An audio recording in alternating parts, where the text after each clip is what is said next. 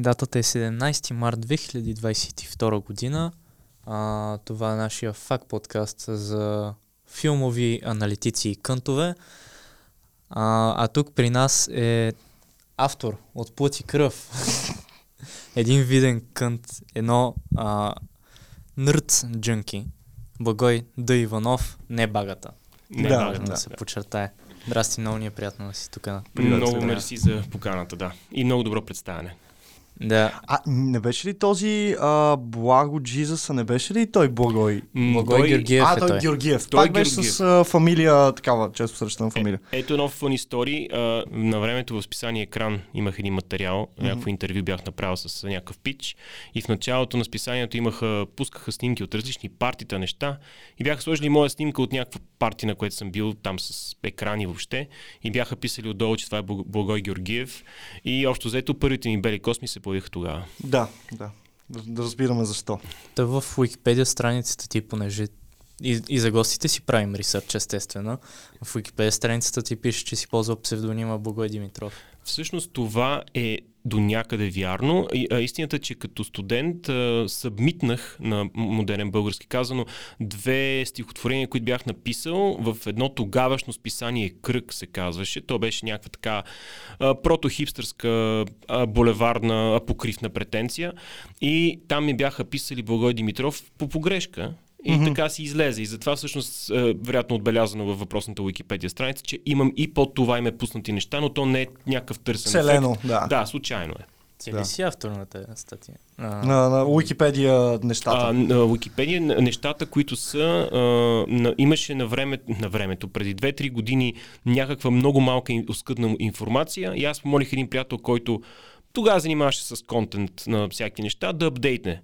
И той апдейтна криво-ляво, защото аз му бях казал много повече неща да наблъска, което между другото е хубаво, че той не е наблъскал всичко, защото ще изглежда супер арогантно. Аз все пак не Да. съм някой, нали?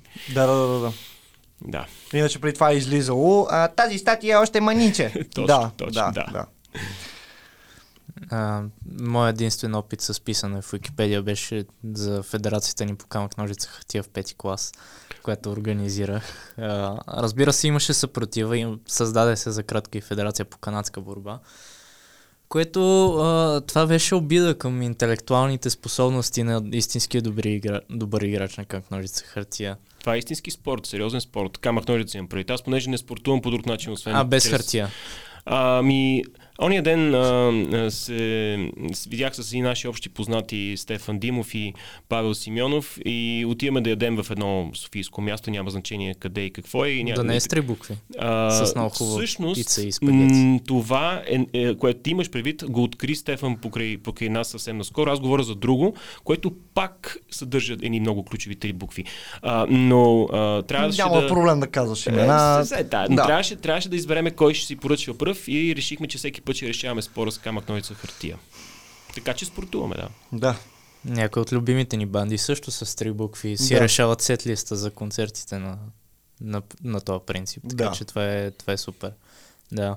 Сега, а, твоите служебни задължения, така, както те да споменават най- най-вече по разни медии, са кинокритик, писател и издател. В тази подредба как се чувстваш себе си? А, може би като основна страст съм писател, т.е. това, с което най-много ми се занимава, поне в последните няколко години. А, като най-активен съм, вероятно, кинокритик, защото почти всяка седмица някъде нещо обяснявам на някакви хора. А пък третото, издател, въжи за последните 10 на години. Последните 10 на години съм в издателските среди и минах през няколко издателства, съвсем доскоро дори бях на щат в издателство. Сега съм малко отдалечил се от бранша, съвсем съзнателно искам малко си взема почивка от всичко.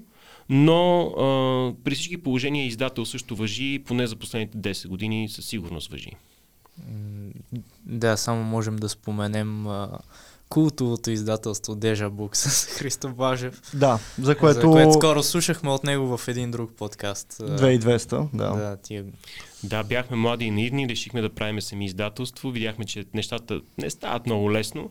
А, и това беше момента, в който а, Сиела м, реши да така допусна идеята да ние да се превърнем в импринт и ние продължихме лицето с нашата... на Захари, нали А, най-вече. да, да, да. И ние решихме да. Ние продължихме да правим нещата, които правим, но имахме вече много по-стабилен а, финансов гръб. И другото е, че когато някой е решил да застане за тебе и ти си всъщност вече част от него по някакъв начин, си малко по-отговорен относно това какви глупости правиш. А, тоест, ние продължихме да правим нещата, които ние харесваме, но м, с много внимателна преценка на пазарен риск и прочее. Да. Да. Да. Този подкаст беше тотално различен, когато се случваше вкъщи на, на самотек. Сега вече като е тук, нали, трябва да внимаваме да не дойдат узурпаторите да ни кенсълнат. А, така, е, нека да започнем най-отрано. Ти си дипломиран киновед, което не е често срещано, дори в надвис е от по-непопулярните специалности, които даже аз самия, дето мислех да я кандидатствам, сега вече малко се колебая. А, А, ти да видиш. еми, защото ми обясниха, че в момента принципа е, ако се явиш на, на двете и едното ти е режисура, няма да те приемат режисура, ще приемат това, дето има повече, по-малко търсене. Мгм. Да. Като е по-лесно Вие ще за... се, ще се напрецакаш. Ами- Пък сега повече режисирам, отколкото пиша ревюта на филми. Мгм.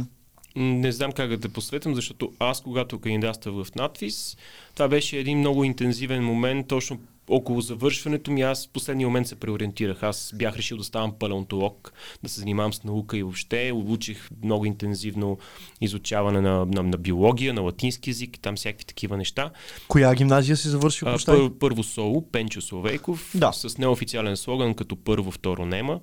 А, Да, да, да, и като второ, трето, няма да, и неща. Да, да. И, и все пак реших да се посвета на нещо, което тогава ми беше по-скоро хоби, а именно киното. Завърших кинознание, но нито веднъж, в нито един момент не съм си представил, че аз ще бъда нали, някакъв наистина мастит кинокритик и все още смятам, че не съм и най-вероятно никога няма да бъда, защото това го правя, защото поради удоволствието да говоря за кино, а не защото търся някакво призвание там и реализация. Да. То се случи от само себе си, просто ми, ми доставя кеф. А, но смятам, че специалността в надвис беше полезна, защото тя дава много добра общо културна подготовка. Там се пише много, или поне по мое време много се пишеше, всякакви ревюта, анализи и неща. А, освен това ни учихме и доста и драматургия, теория на драмата, театър, философия, каквото се сети човек. Много хуманитарна наука или по-скоро специалност. А, и на мен това ми беше много полезно за моето собствено израстване като автор и като човек, който би трябвало да развие в някакъв момент някакво по-аналитично и по-критично мислене. А, но не смятам, че за да си, примерно, писател или режисьор, не смятам, че за да си творческа личност, а, трябва задължително да си с творческо образование. Не казвам, че е лошо, но аз обичам много а, а, Ждислав Бекшински, който е един полски художник, който е завършил политехникум по архитектура и също времено е виртуозен живописец. Има винаги изключение от правилото, така си мисля, но това не означава, че ако искаш да станеш режисьор, е лоша идея да учиш режисура. Не, напротив, а, аз те съветвам да последваш сърцето си. А, да, това ще си, ще си го запазя за мен този съвет. А, за Огнян той може да му отделиш друг. А, тъй, тъй като той вече учи малко по-общо в НБО кино и телевизия. Да. А, а комуникира ли си да, тая специалност с, с, с другите специалности? Примерно имате ли задачи да критикувате, да анализирате фи- филмите, които хората в режисурата, в сценария пишат или актьорите на представленията?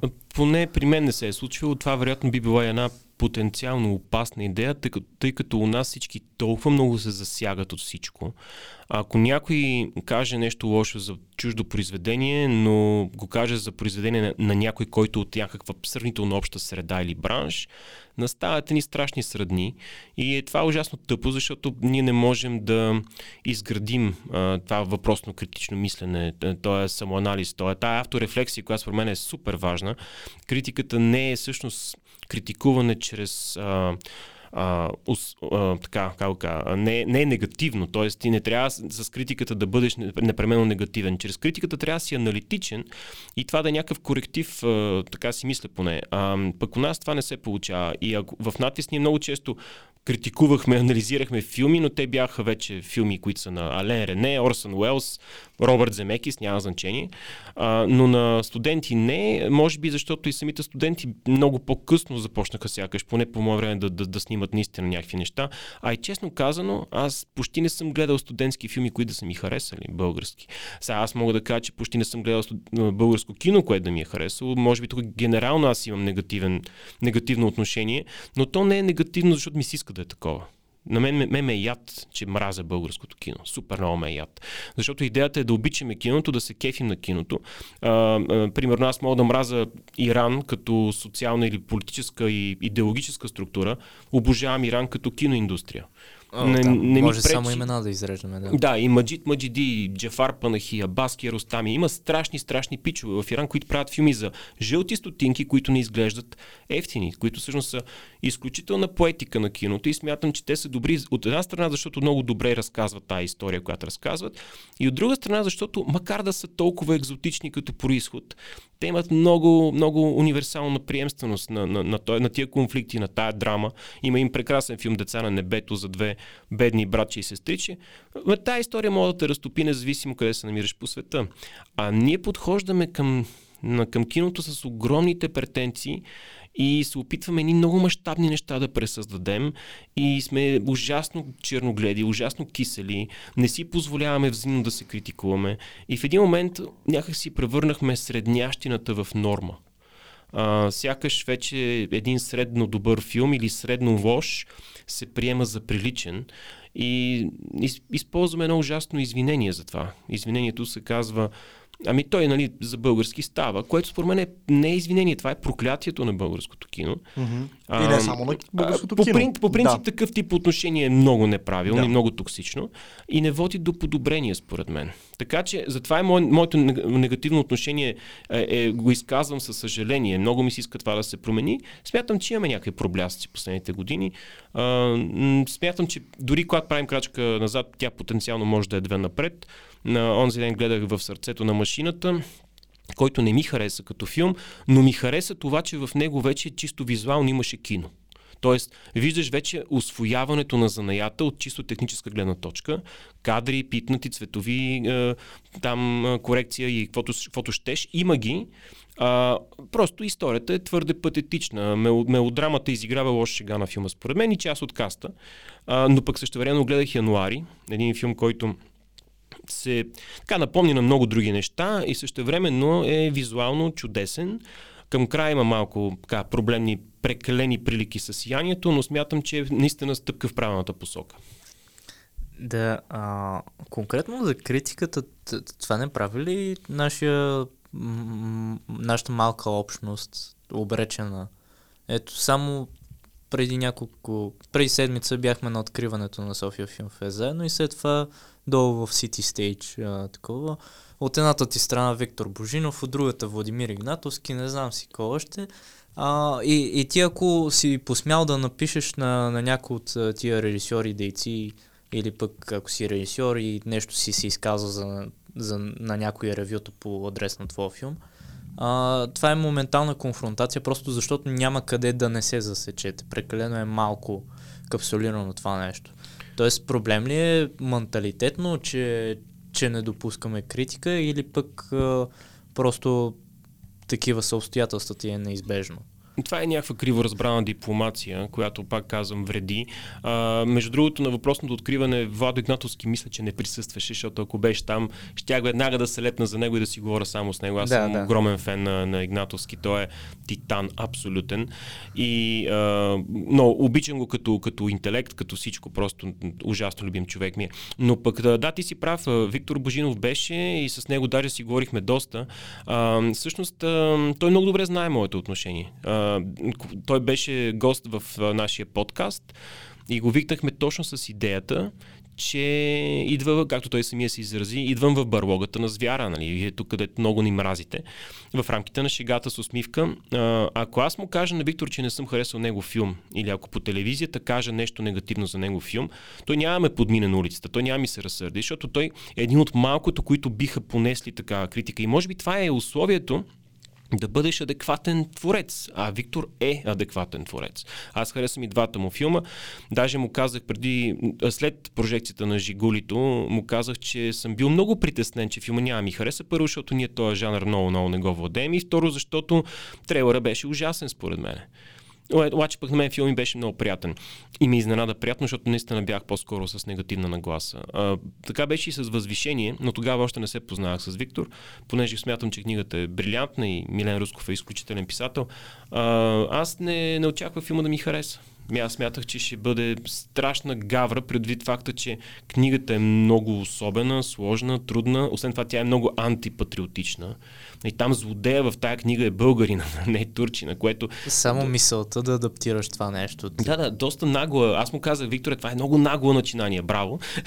а, но когато го викнахме и аз му раз... си говорихме с него, аз му казах, нали, аз примерно не харесвам под прикритие. Ти си режисьор на под прикритие или поне на голяма част от епизодите. Той каза, те, окей, няма проблеми, в смисъл, няма драма.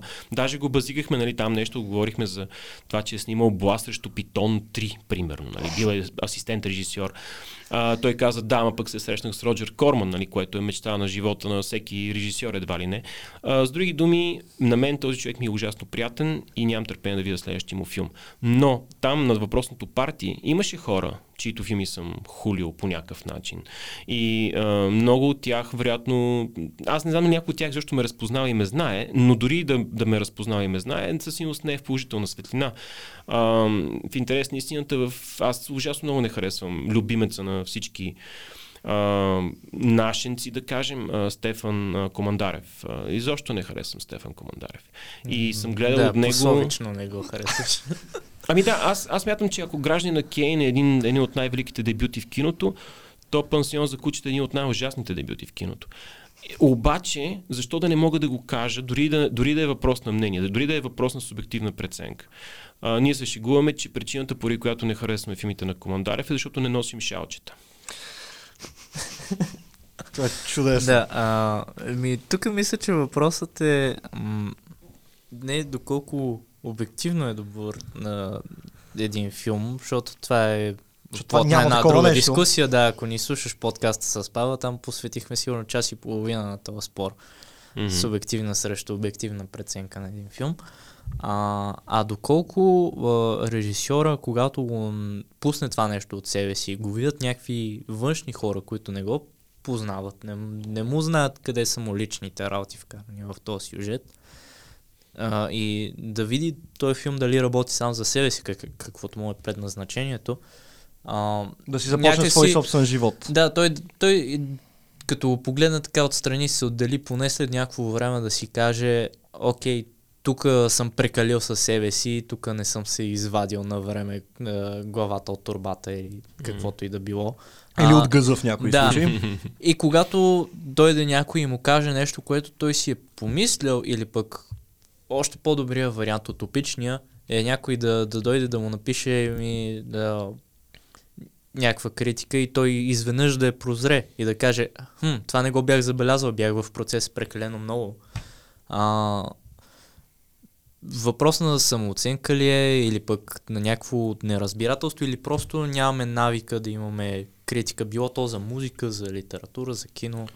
Какво значи нямаме навик? В смисъл, Ами колко медии има за, за писане на ревюта на under, даже не за underground, за мейнстрим музика. Ти знаеш какъв, какви скандали ставаха, когато писах активно в сайта на да, Ида. да, да, да, Да. да. Ма Някакви- някакво мисля, че ако... А, ако Просто няма нямаме навика генерална ние... маса. Няма, няма нещо като метакритик за българския пазар. Да, да, да, да. Ма, ма, аз си представям, че ако един творец тръгне да прави нещо, той не, не гледа какво се случва само в България. И съответно е наясно, че щом насякъде се критикува и има медии нали, а, около България и, и по света, а, а, ако допусне, че, че може от някъде да се пръкне някаква медия, той, той може би трябва да бъде окей с нея, защото насякъде Да, е но, така. И... но, няма, но нямаме достатъчно медии. Да, и, да, да, и да, тия да. медии няма достатъчно хора, с които да които да разполагат по ресори, да, си, да си специфични, да има един човек за хорорите, един за такова, то няма и достатъчно и българско кино и генерално няма достатъчно, за да сме натренирани за някакво такова. Също време мога да даваме колкото си искаме примери с Чехия, с Иран ти спомена, а, mm-hmm. Полша, не, Полша са доста по-големи като население, но а, румънците, румънците колко по-напред са от нас, направо ми се плаче. Абсолютно, да. Това е, това е не го чуваме само от тебе, това за каквото ами, и да било, да. Те, между и в рекламата са много напред и въобще, но, но това е един много, много сложен метаболизъм в един много сложен организъм. И това не са само критици срещу а, кинаджи това е твореца срещу, или не срещу, а някаква взаимовръзка, симбиотична, надявам се, е връзката между твореца и реципиента, какъвто и да е този творец и какъвто и да е въпросният реципиент. А, а, смятам, че е най-интересно да чуеш мнение от някой, който няма отношение към теб лично. Защото не е баяст. Mm-hmm. Да, и да, да, да. аз като, като автор на книги, примерно, аз нямам, не съм се регистрирал в Goodreads, но периодично влизам и ми е интересно какво хората мислят за моите книги. Но това, което ми е най-интересно е какво мислят хора, които нямам идея кои са. Mm-hmm. А, и техните отзиви винаги са ми най- най-вкусни, дори когато са негативни, защото знам, че те не са пречупени през призмата то ми е симпатичен или то не мога да дишам. Затова а, а, смятам, че Примерно, аз, аз ще дам пример с Драгомир Шолев, български режисьор. Аз не го познавам лично, макар да имаме много общи познати. Нямам представа какъв човек е, чувал съм, че е много готин човек. Но няма никакво значение какъв човек. Аз искам да гледам неговите филми и да ги преценя. Аз съм гледал три негови филма. Подслон беше приличен филм, според мен. А, Рибена кост беше по-скоро среден филм с много интересна идея и амбиция в себе си. И а, Прасето беше един ужасно слаб филм. А, ето един добър пример за човек, към който аз нямам предубеждение на лична основа, но имах първоначално предубеждение към твореца, защото първият филм, който гледах на Шолев беше Прасето и той ми беше ужасно анти. Обаче да. всеки следващ, който гледах, ми качи. А, и се надявам да, да продължи. Аз се надявам този човек да продължи да снима, защото смятам, че може и по-скоро проблемите в неговите филми са свързани с някакви определени компромиси а, а, при, при създаването на тези филми, а не с потенциала на самия човек. Той ми се струва наистина по-скоро положителен, така, положителен образ, колкото и наистина много-много да не харесах прасето и да се подразних, че този филм взе награди, които смятам, че не заслужаваше. А това е другото. Ми, награди сякаш няма. Генерално нямаме някакъв изграден цикъл за излизане на филми. А, вторник медийна прожекция, пет, а, четвъртък предпремиера, петък премиера, а, извървяват се едни хора. Ревютата вече са излезли до селата в, в БНТ, в Нова и в BTV, в а, Операция Кино, специализирани сайтове, някакви такива ентусиасти като мене, а, подкасти и така някакси всяка медийна акция за, за някой определен филм изглежда или силена, или е, или е толкова е рядко, че изведнъж си викаш, а, какво толкова ми бутат филма за Левски, както беше при няколко години. Mm. То затова сега никой не иска да рекламира Ботев, защото да. Не трябва да се отказва тази реклама на Ботев, защото има опасност да те набият. това е очевидно не намека, директно забележка към това, че някои режисьори наистина не търпят критика и си готови да бъдат дори агресивни. Между другото, аз намирам критиката за полезна преди всичко за твореца. Едва ли някой толкова мащабно може да промени нагласта на публиката. Тоест, Кърмолт или Ибърт или някой от големите западни кинокритици. А, пише негативно ревю за, примерно, Армагедон. Ама Армагедон ще си направи тия 200 милиона в Америка, независимо дали Кърмолт или Ибърт са го харесали. А, според мен това, а, критиката трябва да бъде а, преди всичко бележка, която си взима твореца и той да види горе-долу какви са забележките, може да се съгласи с някои, тотално отхвърли други. А, аз за, за моят роман Мазето бях шокиран, че всъщност преобладаващо отзивите са положителни и то предимно от жени, което беше за мен изненада, тъй като книгата е така пълна с доста насилие и то е насочено към жени. Обаче пък от друга страна не беше написана с идеята да демонизира който и да от двата пола. И може би заради това тя, понеже не беше политическа книга, политизирана по някакъв начин, всъщност допадна на хората. Но а, аз съм чел две-три негативни ревюта за книгата и с едно съм, не бих казал съгласен, но мога да разбера гледна точка. С друго тотално не съм съгласен. А третото, да кажем, просто не мога да го разбера. И няма нищо лошо в това. А, а, точно този тип обратно обратна връзка е толкова важен и затова казах, че е полезно за всеки един човек, който занимава с изкуство, да се опитва да търси мнение, отзиви, фидбек от хора, които наистина не са от неговото обкръжение. Това е най-полезното за мен.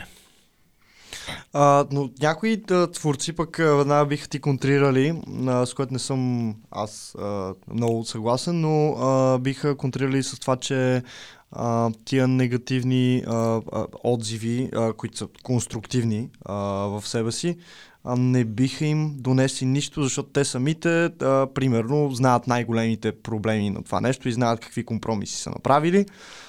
А, и това мога да го продължа, а, влизайки в обувките им а, и а, все едно те да си мисля, че пък ако а, тръгнат да обръщат прекалено много внимание на, на критиката, а, ще, ще, се опитат, смешно. ще се опитат да угаждат на всички. Така е. Она приказката, дето а, един човек се, а, с, е с магарето си и с сина си и всеки му казва качи сина си, ти се качи, та та та та та та не можеш да угодиш на всички.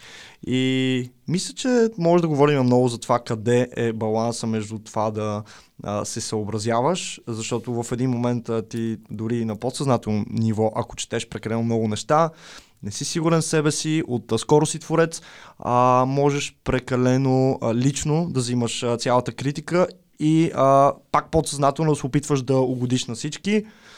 И това най-вероятно няма да се случи, защото от примерите, които съм виждал за, за това, не се получава, защото това не е целта на изкуството. Така че, по-скоро къде мислиш, ако изобщо има такава, аз не съм сигурен, че има такава, а, къде е а, границата на, на, на, на тези две неща?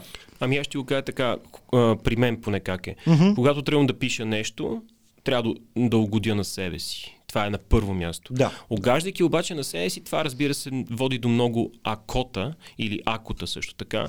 А именно това, че в един момент може да се превърнеш в някакъв ужасно а, а, така арогантен унанист. Самоглобен нали, такъв. Да, което да. Е, не е готино. А, или обратното, мога пък да се окаже, че прекалено си се разпиштолил в желанието си да бъдеш много кул. Cool. А, не знам, аз мятам така. А, имаш някаква цел, имаш някаква идея, опитваш се да реализираш тази идея, виждаш реалния резултат накрая и си кажеш, абе, пе, 70% е това, което целях. 70% е супер. Пускаш го на свобода това нещо, то вече не е твое, то вече е на публиката. Публиката дава обратна връзка. Не казвам, че трябва да следиш непременно всяка обратна връзка, това е по-скоро загуба на време.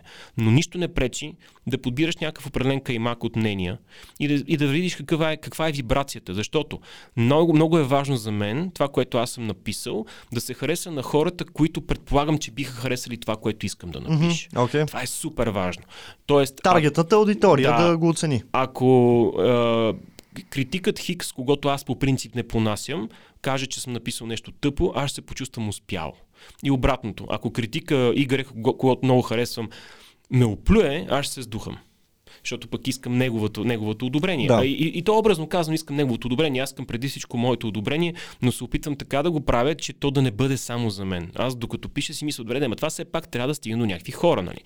А, не искам да бъде фестивал на полюция, искам да е нещо малко повече от това.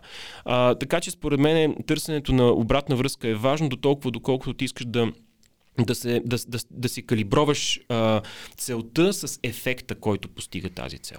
Тоест да, да, да ушлайфаш добре а, представата си за а, хората, които таргетваш и да, и, да, и да, да, и, да задоволяваш тези цели, които са в лицето на, на тия хора. А, да, ти, ти много добре го каза, че да се опиташ да угодиш на всички е автогол. От една страна, да, ти можеш да направиш нещо супер комерциално читаво, т.е. под комерциално читаво искам да кажа пазарно успешно, да. то дали ще е художествено издържано, нали? Сега каквото си говоря, Майкъл Бей, не Андрей Търковски. И обратното, нали, естествено. А, нито един от двамата няма претенцията да е другия, така да. че не може да. да им се сърдим.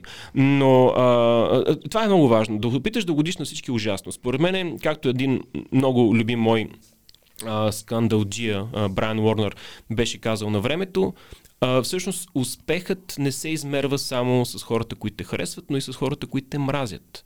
И това аз мога да бъда съпричастен, аз мога да се, мога да релейтна към това да, се съотнесеш. Ако мога да перифразирам и обобщя това, което казваш, е, че трябва да приемаме критиката като изкуство itself, а не като маркетингов трик или поредната акция, която е а, общо взето м- така по някаква институционална навик, нещо, което трябва да се свърши, за да се знае, че този филм съществува за медиите, да ти да си си свършил работата, да си взел хонорара, да си си направил ставката за седмицата. Каквато критиката понякога всъщност е. Да, а, а всъщност съставя, съставянето на, на едно ревю и така оформянето на, на едно мнение изисква доста също самокритика към тебе, изисква м, правилен подход, изисква да го поднесеш красиво, по правилния начин, така че да се разбере, обаче да удовлетворява твоите желания. Това за мен е дефиницията на творческия процес.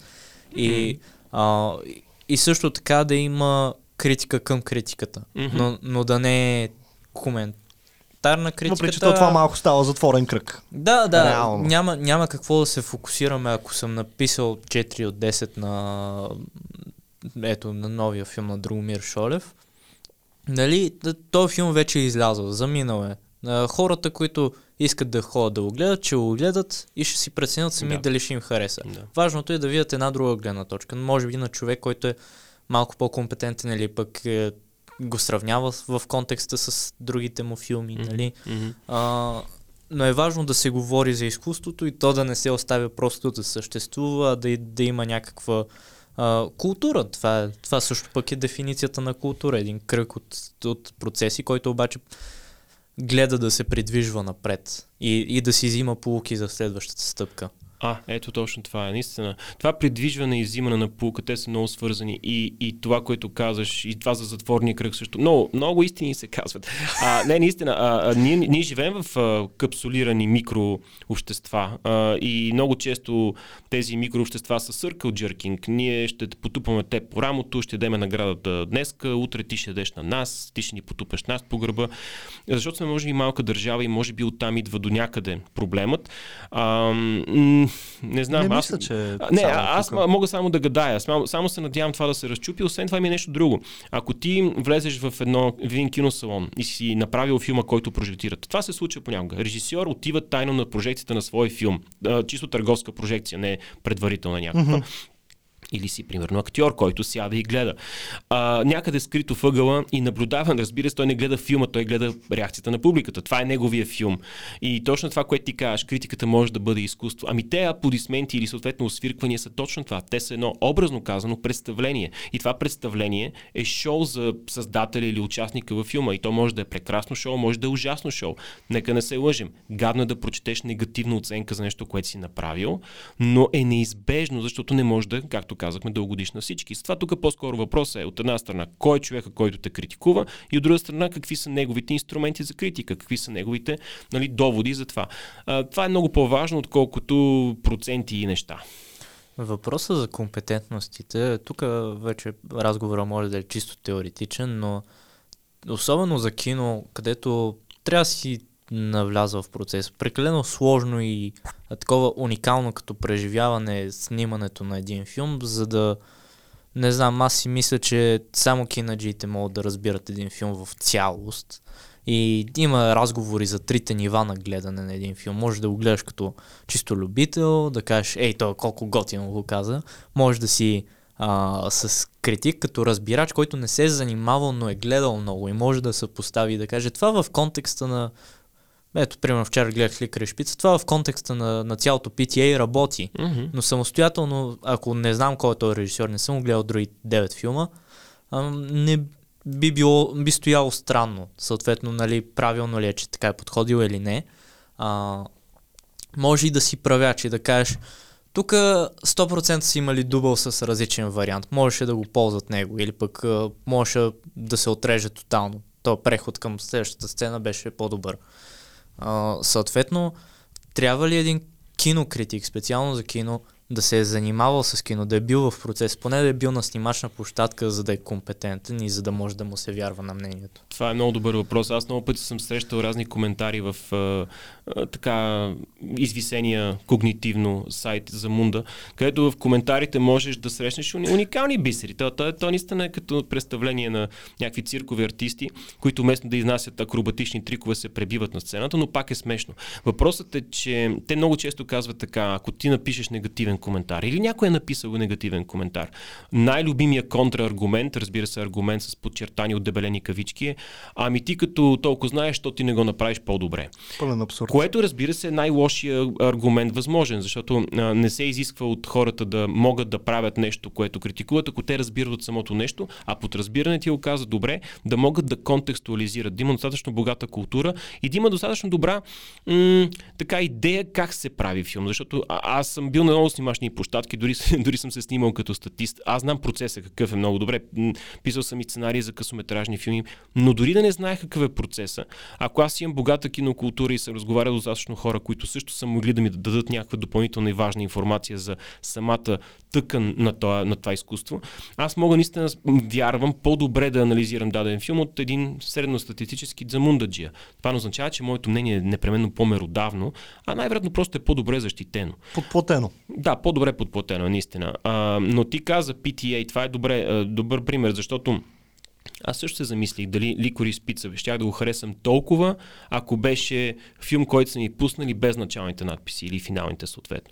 А, в контекста на PTA този филм наистина работи страхотно. Аз наистина не знам как бих възприел този филм, ако не знаех, че е на Пол Томас Андерсен, защото аз вече знам, че е негов. Не мога да се разведа от тая концепция. Трябва да живея в някаква паралелна реалност, в която не знам и да преценя тогава как бих възприел филма. А на мен филма ми хареса много. Но може би съм баяст. Може би. Тъй като ужасно Всички харесвам. под режисьора. една или друга форма реално сме. Аз мисля, че просто трябва да а, бъдем а, осъзнати за, за това и, да, и да, да, да, да не се опитваме да, да бягаме от това. В смисъл да не, да не се спираме сами пред себе си да си го признаваме, защото ти, ти си баяст от, а, от, от, как, От от първия момент. Да, Абсолютно. от първия момент. По, по всичките Да. причини. Да. А, той това е а, също, което го говорихме преди малко за това, че трябва да можеш да си правил нещо, за да го критикуваш. Интересно е, че това ти го казват само когато си негативен. А ако аз кажа, този филм е страхотен, никой няма отдолу да каже, като е толкова страхотен, вземи ти направи нещо по-тъпо. Нали, Абсур... Да, да, да, да. контра, Да, оборот, да, да. абсурдната инверсия на това нещо. Но тя точно по този начин лъсва абсурдността на, на оригиналния уж аргумент. И затова аз смятам, че това е много глупав подход, защото а, не всеки, който разбира от нещо, трябва да е способен да го направи. И а, аз нали, може да съм най-добрият дегустатор на храна в света. Това, това не означава, че трябва да мога да готвя по този начин. И прочие, и прочие примери, те са всякакви, не- неизбро, неизброими. Но понеже си говорихме за това, за трите нива на гледане. Аз обичам да дам пример с а, страшно готин чишит Франсуа Трюфо, който започва тъмън ще го спомена. да, ами той, той започва като критик и в крайна сметка се превръща в едно от най-важните имена в киното. Всъщност той се превръща в, може би, любимия ми френски а, авангардист в киното. А, за съжаление, той умира а, сравнително млад. Може би За още... щастие. Знаем какво става с Годар в момента. Точно, точно това е. Аз, аз а, а, не, не искам да го казвам грубо, не искам да казвам, че Годар е трябвало да умре по-рано, само искам да кажа, че Годар трябваше да спре по-рано. Нека прави някакви други неща, там да си живее живота, но да не прави филми, защото Годар не е правил качествено нещо много отдавна. Аз по принцип не съм му фен, но сега хептен. Всъщност гледах един негов филм, който се казва Ода за любовта и го гледах преди 20 години и все още имам травми. Много травми. О, така ли стана критик? Не така почти се отказах. да. Супер. А, добре, тая теория за трите нива, не, за нива ли или за кръгове, които частично се пресичат? Защото това, ако е на нива и е, едното е по-дълбоко от другото, това импликира, че всеки режисьор може да критикува един филм качествено, но не всеки критик може да направи хубав филм. Да, прав си, има, има нещо такова. Освен това, ако, се, ако, се, ако вземем за пример Куентин Тарантино, ще видим, че това е човек, който според повечето хора прави добри филми, но пък според мен има много спорно мнение за филми. Тоест, когато той казва нещо, че нещо му е харесало или не му е харесало, аз съм... Противоречиво се... аз, или? Да, па, противоречиво. Аз в голям процент не съм съгласен с него, което разбира се няма никакво значение, защото първо дреемо на Тарантино и второ, а, нека, нека има противоречиви мнения. Просто смятам, че това, че е толкова добър и, и признат и награждаван творец, който ще отгоре и драматург, освен че е режисьор, а, не, не гарантира, че неговото мнение за кино ще по-универсално меродавно, нека така да го кажем. Нали, аз ако си пусна 10 ревюта абсолютно на така случайен принцип на Кърмолт, най-вероятно аз съм съгласен с 8 от тях. Ако си пусна 10 мнения на Тарантино за филми, а, ако се съглася с половината, ще е чудо. Да, пък и много зависи от конкретния режисьор, защото и от какви филми прави. Защото, примерно от... А, сега не знам, Мален Рене е правилен пример, нали? понеже прави доста ненаративни филми, които не се обясняват сами себе си, а трябва да, да ги достигнеш чрез асоциация. А, но пък и от а, това Лев Банк движение от а, времето на френската нова вълна, да. където общо взето всеки критик е имал свой филм. А, не знам той дали е писал за кино, а, но не съм сигурен, че с а, това неговото или Антониони, а, с тяхното бавно неговорещо кино, което ти говори на друг по-образен език, по-визуален, а, може пък да ти се артикулира толкова добре дори за собствения си филм. Нали, той е въпрос на чувства, докато примерно Скорсезе, който е пословичен с, с изключителната си енциклопедичност и познание, на което аз много се възхищавам и опитвам да поддържавам, а, той може да ти изнесе брутална лекция за, за всякакви филми. От най-съвременните неща, които, за които застава с две ръце и може да въобще да не са успешни и да не стигнат някакво ниво, до, до някакви неща, които е гледал на 6 години и въобще не е подозирал какво стои за тях като киноезик. Ами той Скорсезе е по-симпатичен от 90% от французите, които са се раждали някога. Аз просто ужасно много харесвам. Също смятам, че като говори за кино е а, пленителен, отделно, че е изключително режисьор. Това е един, един от малкото, които са на преклонна възраст и продължават да правят не тъпи филми. Даже с колегите от операция Кино на времето си коментирахме Вълка от Уолл Стрит, колко много живот и колко много младежки бунтарски дух има в един филм, сниман от един дядо. Той защото а, е такъв човек и Бертолучи до последно прави. Така е, така е. Макар, че пък има много примери за обратното. Нали? Споменахме вече Годар. А, но си забравих мисълта, да, да, нещо бях тръгнал, обаче реших да направя спирка да. с Корсезе и така. А, да, не, ти каза нещо за, опера... за операция Хино, но това го каза, да. Да, а... да за а, различни типове режисьори дали могат да критикуват.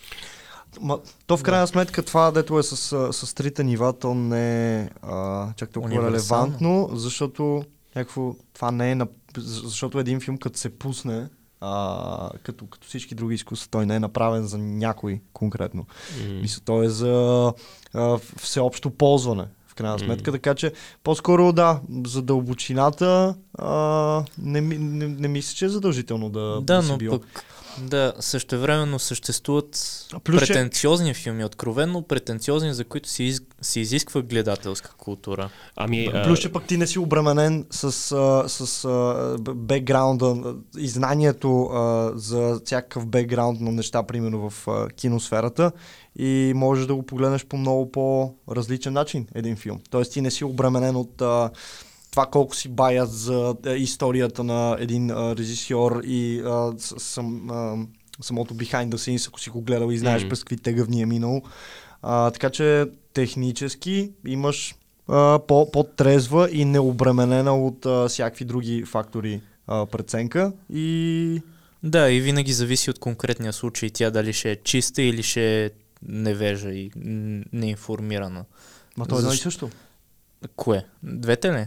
Че са двете страни на една монета ли? Да, аз мисля, че е едно и също. А, ако говорим за човека, който няма никакъв бекграунд за режисьора, за филма а, и, за, и за цялата вълна, към която може да бъде причислен дадения филм, а, това да имаш чиста преценка след прожекцията и това да ти е невежа. Аз да, е те, едно и също. Тя, тя си е една преценка. Въпросът е, че има филми, това го казах М- преди може, малко. би, може би ще нареч, наречеш невежа, ако ти си изкефил на филма и имаш бекграунд, а ще наречеш чиста, когато а, на този невеж човек му е харесал. и Подявалите човешки емоции, няма разрешаване. В интересни истината има... Не, че трябва да има. Има и много добър пример за а, как кажа, въпиюща, епична кинопретенция. И това е Дейвид Линч, когато всички нормални хора би следвало да обожават. Или може и всички ненормални хора би следвало да обожават. Така или иначе хората, които аз харесвам, харесват Дейвид Линч. Okay. А, пък те дали са луди или са нормални, е вече е много трудна тема. А, Линч е пословично абстрактен, доста често.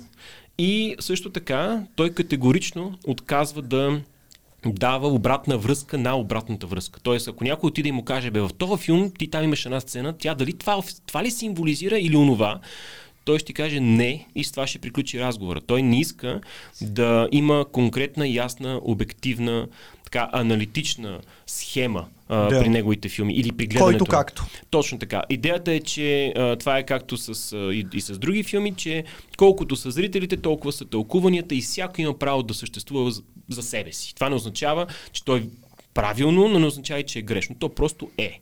И това ми харесва при Линч, защото това е си говорихте за евентуално чистата или пък не, необремен, необременената гледна точка.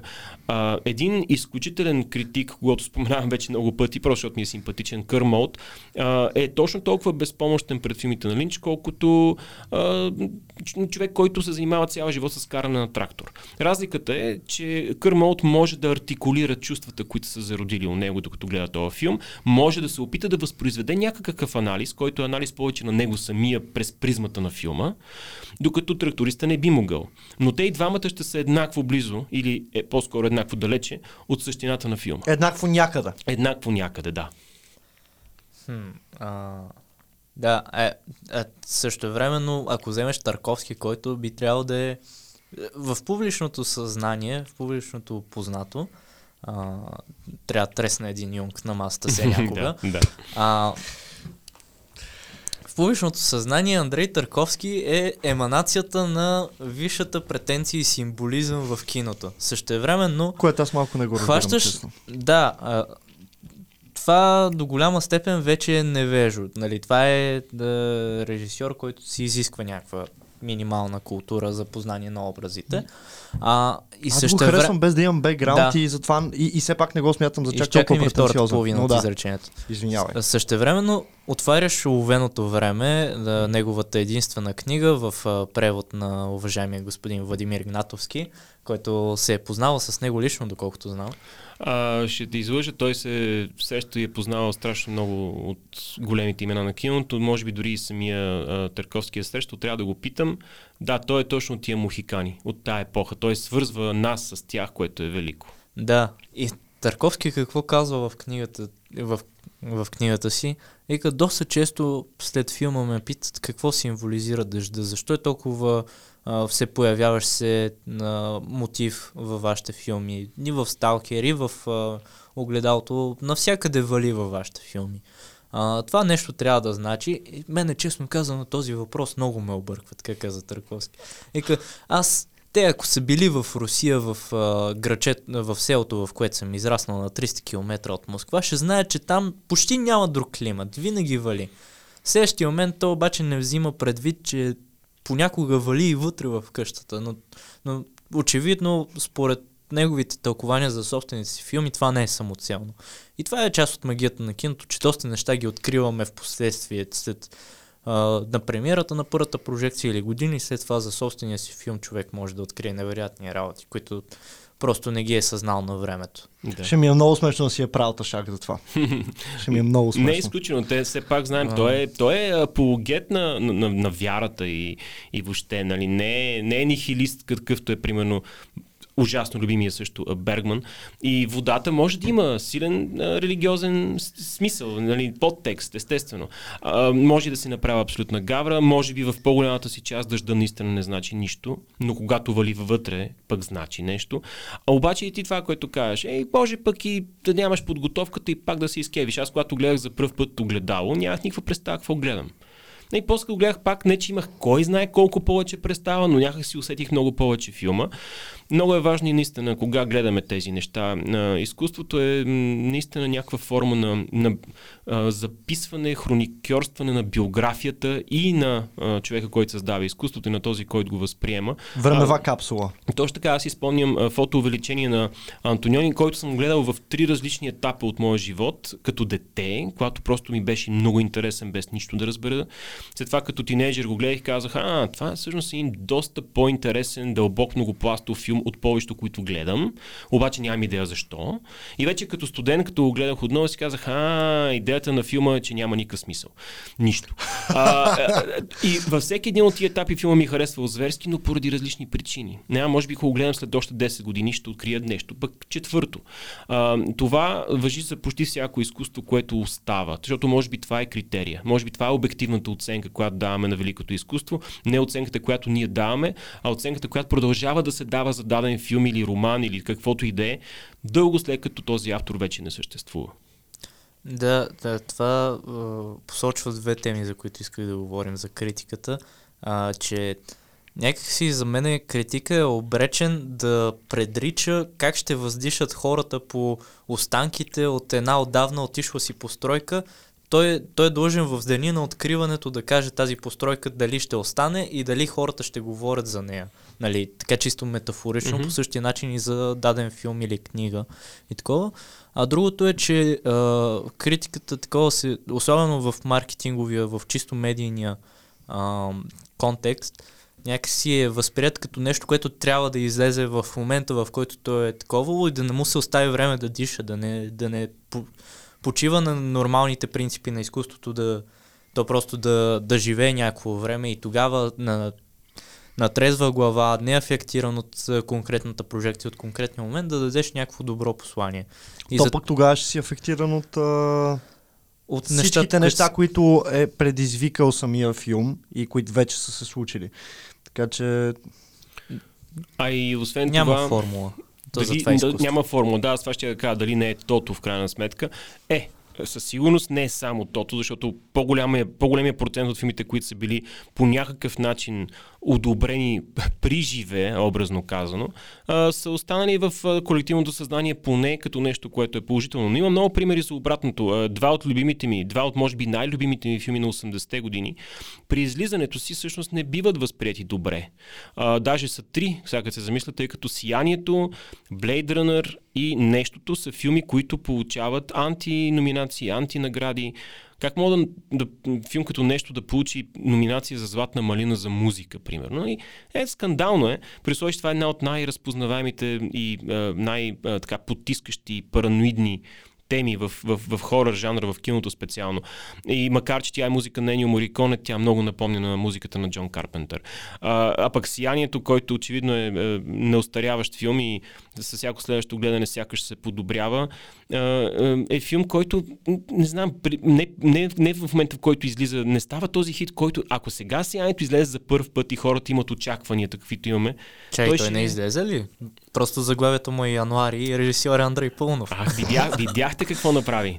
Да, точно така, прав си. Ще видим дали ще има успеха, дали ще бъде номиниран за нещо. Но аз, да, да, аз пак казвам. Само това със сиянието не ми хареса в януари. Всичко друго по-скоро ми хареса. А, да, още нещо не ми хареса. Не ми хареса Леонид Йовчев, който преиграваше.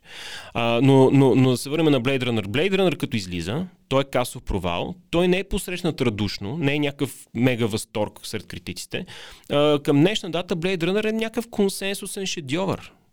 Uh, и uh, сега излезе втората част, именно защото първата беше набрала така култова популярност, но ето на втората част също беше доста сериозен провал, но пък с добри оценки от критиката. Uh, така че лека по лека се научкват и научават нещата с времето, но понякога има пропуски. Да, а, то според мен е въпрос, извинявай, че те прекъсвам, да. то според мен е въпрос и до на, а, на какво е, с какво е била тренирана публиката в даден момент. Защото а, има неща, които са неразбрани, просто защото не, а, повечето би... хора не може би защото тази любима приказка са изпреварили своето време, както Точно, беше да, с, ще в случая с 2001 на Стенли Кубрик, който също не е този феномен с излизането си, какъвто феномен става в последствие да. през годините и също е един от най-важните филми правени някога. Да, но пък навременно ражда Суарис на Тарковски, който пък той пък си има свои проблеми, с които се занимава, но представя една друга гледна точка, по основана на вярата, по а, така не религиозно, но теологически ориентиран, отколкото чистия атеизъм на, на Кубрик. Със сигурност неговия Суарис е повече метафизика, отколкото физика. Нека така да го кажа. Абсолютно, да. А в такъв случай, доколко е важно да се критикува класиката? Смисъл, може ли вече, когато нещо е твърдо утвърдено, а, да, се, да се връщаме към него? Ето, за сиянието ви имат а, вие имате един специален епизод на Мгм. Inglourious Кънц, който е след прожекция, ако, се, ако не се лъжа на киномания. Да. А, на, в- Може би на София Филмфест или, или, киномания. Една от двете ще излъжа. Да, в Люмиер беше, Точно, така че да. предполагам, че е киномания. Да. А, и там сте го гледали за не знам си кой път. А, обсъждате някакви хора, там стоят също, викат на мене не, не ми е ми е странно как на някакви хора може да им е смешен този филм. Такива Да, коментари да. имаше. А, но въпросът е, че има такива дискусии, има а, ретроспективи по фестивали. Тоест, а, да си казваме, когато едно нещо очевидно не, е- не е издържало тест на времето, М. нали, примерно, не знам, а, за човек от моето поколение, за човек, който гледа Матрицата в цялост, а, чак този феврари месец, а, 2021, а, Първия филм в цялост или говориш в цялост Първия филм- всичките? Не, не, Защото те даже не са не стиг... да, бъд, да съставят едно цяло, нали? М, Не, нямам първи, първият идея. филм, когато излиза, е замислен като един филм. Аха, но окей, успехът окей, е толкова голям, че неизбежно има продължение. Да. Да, окей. да. Толкова ми е набивано, че този филм е най-гениалното нещо на света, че до момента, в който вече стигнах до него в цялост, не ми се стори толкова впечатляващ на фона на други неща в подобен жанр. Ето, ти спомена Blade Runner, Cyberpunk. Той също не ме впечатли, знаеки как изглежда новия. След това изгледах новия. Сега ще го гледаме отново. Другия ни епизод е за Cyberpunk с хора, които специално правят това нещо. Но да, няма въпрос. Ами Да, не, аз да. разбирам какво искаш да кажеш и ще ти кажа следното, че ако Blade Runner, когато излиза е недооценен, то матрицата, според мен, когато излиза е леко надценен. А, аз харесвам матрицата, давам му добра оценка, но смятам, че прехласването е малко в повече, малко е телешко и е малко свързано с, отново, може би, липса на достатъчно добра култура по линия на жанра. Ти каза киберпънк. Ако си гледал uh, Ghost in the Shell, ако си чел Уилям Гибсън и гледаш матрицата, тя няма да е това вау, което е за хората, които нямат тая подготовка. А, но това не променя факта, че филмът е важен, но за само той, първият, става наистина. И аниматрицата, според мен, е чудесна Което ми беше компилация. препоръчано да. наскоро, да. Да, една приятна компилация в този свят, която се развива като действие. А, но дали можем да критикуваме класиката? Аз мятам, че категорич, категоричният отговор е да. Не трябва да има... Не трябва, според мен. И Единственото табу в изкуството е абе, това не може така. Не, не, може. Единственото условие, което може би единствено не трябва, трябва да е свързано с това начина по който е направен даден филм. А, не измъчвай хора, не убивай животни. Или ако ще има убийства на животни, нека да са симулирани. Или някакви такива неща, които са чисто морални, етични, естествено. Особено сега, днешно време няма как да се направи апокалипсис сега по онзи начин, защото там имаш разфасоване на някакво животно с мачете. Нали? Не ще го направят с CGI, примерно. Окей, това, това е така и това няма да го, да го оспорвам. Но ако някой утре дойде и ми каже, гледай са, Апокалипсис сега е мега тъп филм и сега ще обясня защо и почне да ми обяснява, че е един ме- много, много тъп филм, аз ще го гледам, ще го търпя до някакъв момент, после сигурно ще станем на кълбета, шегувам се. Но а, истината е, че аз ще го изслушам, мен ще ми е интересно да чуя защо не му е харесало. Сега покрай Манк имаше Имаше вълна от неодобрение по линия на граждани на Кейн. Някакви хора ми пишат, абе, защо този филм е велик? И аз викам, и гледай го. Абе, гледай го тъпе. Викам, как ще е тъп граждани на Кейн? А, според мен, за да разбереш граждани на Кейн, трябва да можеш да разсъждаваш от гледна точка и на неговата собствена епоха. А, това е откриване на колелото.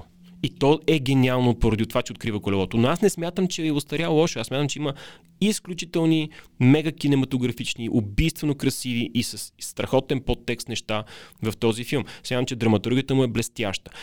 Но мога да разбера това, че някой не го харесва. Нямам проблем с това. И смятам, че ако някой иска да напише огромно есе или книга, или да изнесе реч, в която да обясни защо Орсън Уелс не става, трябва да има шанса да го направи и разбира се, трябва да му дадем шанса да се провали в процеса.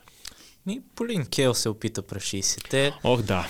а, за, което пък само затвърди позицията на Орсън Уелс и така Манки е интересен опит да се наблюдава, но не да се намесва в този процес за кенселване, за а, и цялостно липсва и коментара за авторовата теория, дали, Мгм, защото той е един от първите големи автори, автори в киното, от които а, френската нова вълна взима а, вдъхновение, както и от Хичкок. Какво мислиш за Манк, между другото? Аз много харесах Манк. За мен, за мен Манк беше убийствено яко кино. На, той, Дейвид Финчер не може да направи смотан филм, според мен, чисто като киноезик. Това е невъзможно. Паник стайл. А, е, точно, а, Паник стая е добър пример. То е убийствено яко кино, той просто има смотана драматургия. Просто не е, не е особено интересен филм, като изключим това, че е ужасно добре визуално. Тоест, е, е, киното, режисурата вътре я има, но просто сюжета не е достатъчно интересен и би могъл да бъде нещо много средняшко в ръцете на почти всеки друг режисьор. Тук не смятам, че е средняшко, но със сигурност е най-лошия филм на, на Финчер. И разбирам, че на тебе ти хареса, аз също не го харесвам особено, честно казано. Но Манк, Манк е на моменти болезнено красив. Аз също смятам, че този филм не е анти Орсен Уелс. Този филм е про Манкевич. И той идеята е по-скоро, е, не бе, вижте, този пич е много интересен, дайте сега да, го ви, да, ви, да ви запознаем с него, а не този пич е много по-велик, много по-важен от Орсен Уелс. Нямаше тая дихотомия вътре, според мен. И затова мен ужасно ми хареса. Това разбира се и някакъв личен филм за Финчер. А Гари Олдман е толкова покъртително як, че просто не знам какво да кажа. А, не само той, имаше и други в каста, които много ми харесаха, но той наистина изпъкваше страхотно. Между другото, като казах Гари Олдман, вчера си припомнях сцени от ам, Дракула на Франсис Форд Копола а, и абсолютно категорично заявявам, че това е най-добре изиграния Дракула. Просто толкова пократително добър. Точно толкова добър, колкото Киано Ривз е лош в този филм. А Киано Ривз наистина е ужасно лош в Коя Дракула. година е това? 92. Това е последният филм на Копола, който става на практика. Мгм, да. Да. А, хубаво маркираме всички филми, които вече сме обсъдили или те първо ще обсъждаме в подкаста. А, и за Blade Runner, и за Апокалипс сега, и за Манк. А, сега за Манк, нашия епизод тогава беше веднага след Като говорихме за камък ножи с хартия, също покрихме и Едуард ножиците, за който говорихме път, но да. И косвено го покрихме с дискусията ни за, да, а, за чистото и за невеждото мнение. А, въпреки, че пък Едвард Ножиците е последното нещо, което очакваш да, да си изчел два тона енциклопедии, за да го разбереш. А, да, а, за Манк, basically епизода ни беше не знам, не мисля, че там трябваше малко време да му се остане да, да почине. И а, може би трябваше да гледам гражданина на Кейн. Може би да, аз Да, нарочно те да. оставих, но някой не се беше сетил. Да. А, докато Не междувременно ми аз бях... да ми хареса, Да, честно да. казано, но... Да, като, чисто като кино, което, както казахме в началото на епизода, това е предназначението на един филм. А, но пък аз бях изслушал на тихо филма започва на Павел има там един монолог, сигурно 15 минути без да спира.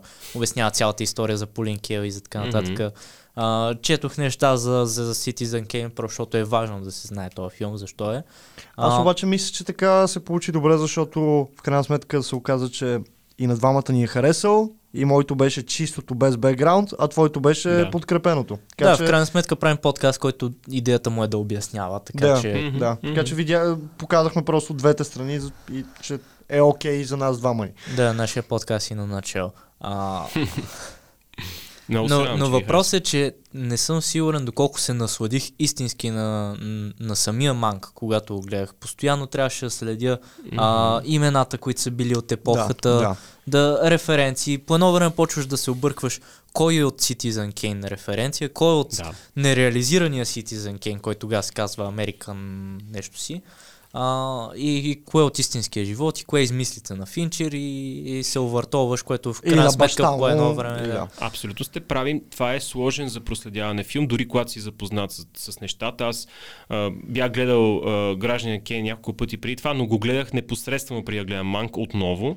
Гледах Манк, гледал съм филма RKO 281, който е с а, Лив Шрайбър а, в ролята на Орсън Уелс, филм за, за, за създаването на, на филма. И въпреки, че имах ця- цялата тая подготовка, на мен също не ми беше това удоволствие и тая лекота на гледане както е с други филми на Финчер, като който се сетиш всъщност. Това е най-трудният филм за гледане на Финчер. Той е много неконвенционален Финчеров филм като сюжет, като, като дори, дори на моменти и като естетика. Защото той най-малкото не идва сценарий и цялостното нещо не идва директно от него. Ами не, той Реално. по принцип... Той никога не идва той от никога него. не идва от него, но... да, но- да, да, но, а, но е опитвайки лично. се да направи такова омаж към а, баща си и Да. неща, а, е просто по-различен процес от другите му. Да, това е като някаква, някакъв, някакъв тип храна, която не, не, не ти е неприятна, не ти е най-вкусната, но в момента в който се нахраниш, усещаш как организмът ти започва да я абсорбира и започваш лека по лека да чувстваш енергия. Тоест, организмът ти абсорбира а, а, положително.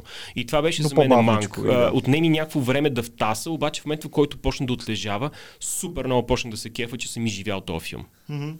Да, а, ето за да маркираме още един филм, който вече сме обсъждали и то веднага след прожекция на киномания, Белфаст, примерно, пък е позитивен пример, че а, много хора в него виждат Оскар Бейта, виждат а, лесна победа, защото бил манипулативен, бил а, идеологическо продължение на Тенекения барабан и Джоджо Заека, не знам си какво.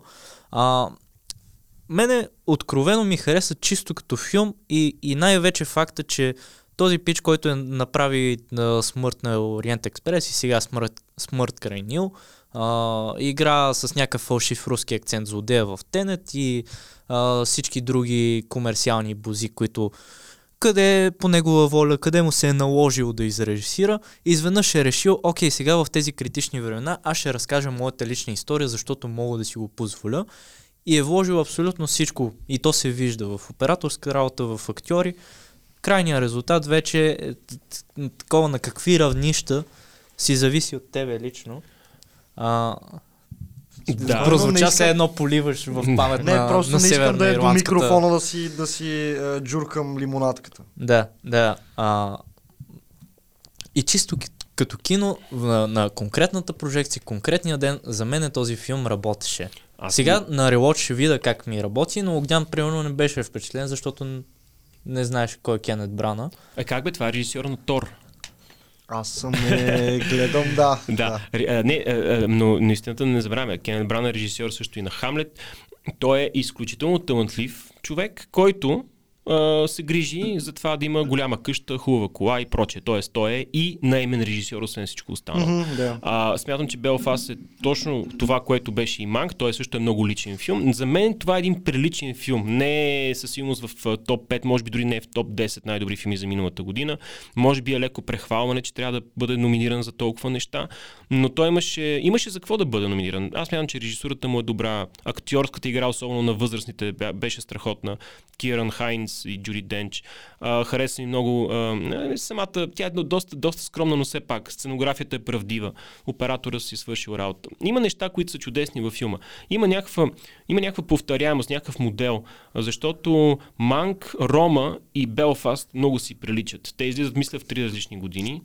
Да, да. И трите са черно-бели, филм на черно-бели на, на, на, на утвърдени големи имена, които се завръщат към миналото през призмата на някаква лична история. И разказват все пак за някакъв конфликт от миналото. Личната история на, на Кенет Брана на, и на Куарон е очевидна, а пък личната история на Финчер е през призмата на баща му. Да, който там историята е, че да, баща му е написал а, първообраза на авиатора на Скорсеза, но някой друг му е бил отнел и да, реално идеята за Манк, да припомня, е била да го направи след 7 и The Game. Тоест, той е направил Fight Club вместо Манк, Мгм. mm-hmm. защото просто тогава на времето студиото не е искало да изпълни обещанията. Ами, честно казвам, радвам се, тъй като Боен Клуб е шедьовър. Аз съм огромен фен. Боен филм е... А, боен филм. Той е Боен много... Филм, е клубът, който ме зареби да. по киното. Абсолютно. Аз го гледах даже в, а, в зала едно на НДК го гледахме с един мой колега от надпис, който е old school guy. Той е много, много запознат енциклопедист. Светомир Цанков се казва, ужасно интелигентен пич. Обаче той не беше много напред с новите филми. Аз викам, дай ще ходим да гледаме Боен клуб, като аз очаквах, че ще гледаме някакъв екшен трилър, защото маркетинга на този филм беше много сбъркан. И отидохме да гледаме Боен клуб и в момента, който филма свърши, двамата бяхме Джо Дроп, нали? Не знаехме къде се намираме. Много се изкефихме. Огромен филм. Наскоро си наваксах с, с книгата. Не я бях чел и ми хареса доста. Аз харесвам Паланюк. Обаче ще кажа нещо скандално. Боен клуб е по-добър филм, отколкото книга, според мен. А, според мен е, Аз това не е... мога да кажа, той може да каже. Да, аз я четох горе-долу преди година. А, според мен са в идеалния симбиоз а, за литературна адаптация, която не трябва да е личи, а трябва да е самостоятелно кино изживяване, защото книгата е написана като филм.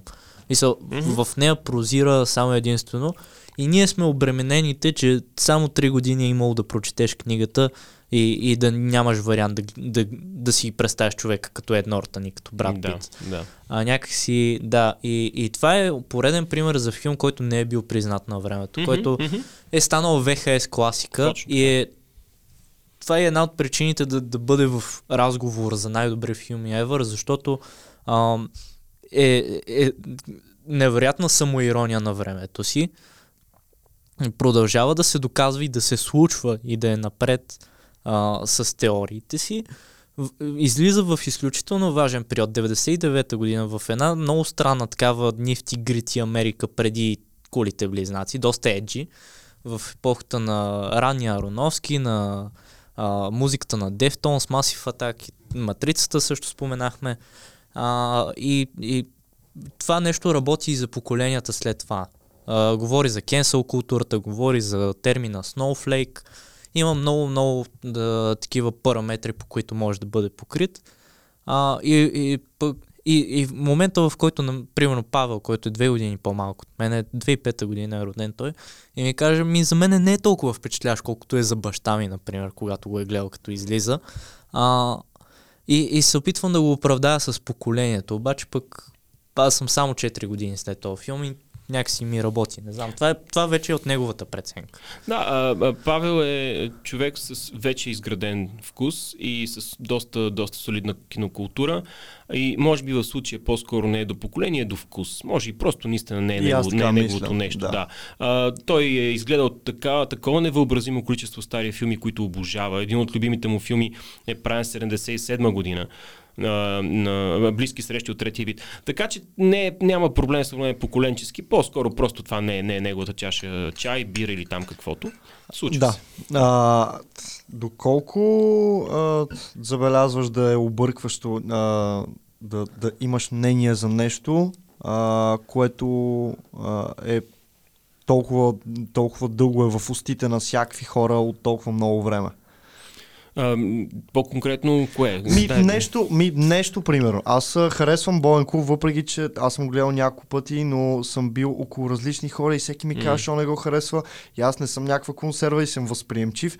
И, и просто говоря за парчета изкуство, които са, а, ако не са утвърдени, то поне са много известни. Минало е много време и а, Лесно ли е да, да имаш мнение в а, момент, в който си чул толкова не, много неща mm. за това от всякакви хора и, и, и просто от, от всякъде имаш информация, която може би си трябва противоречи. Трябва да си средно аритметично на околността. Това не е въпрос, защото е ясно, че не да. трябва да си средно аритметично и не можеш да бъдеш.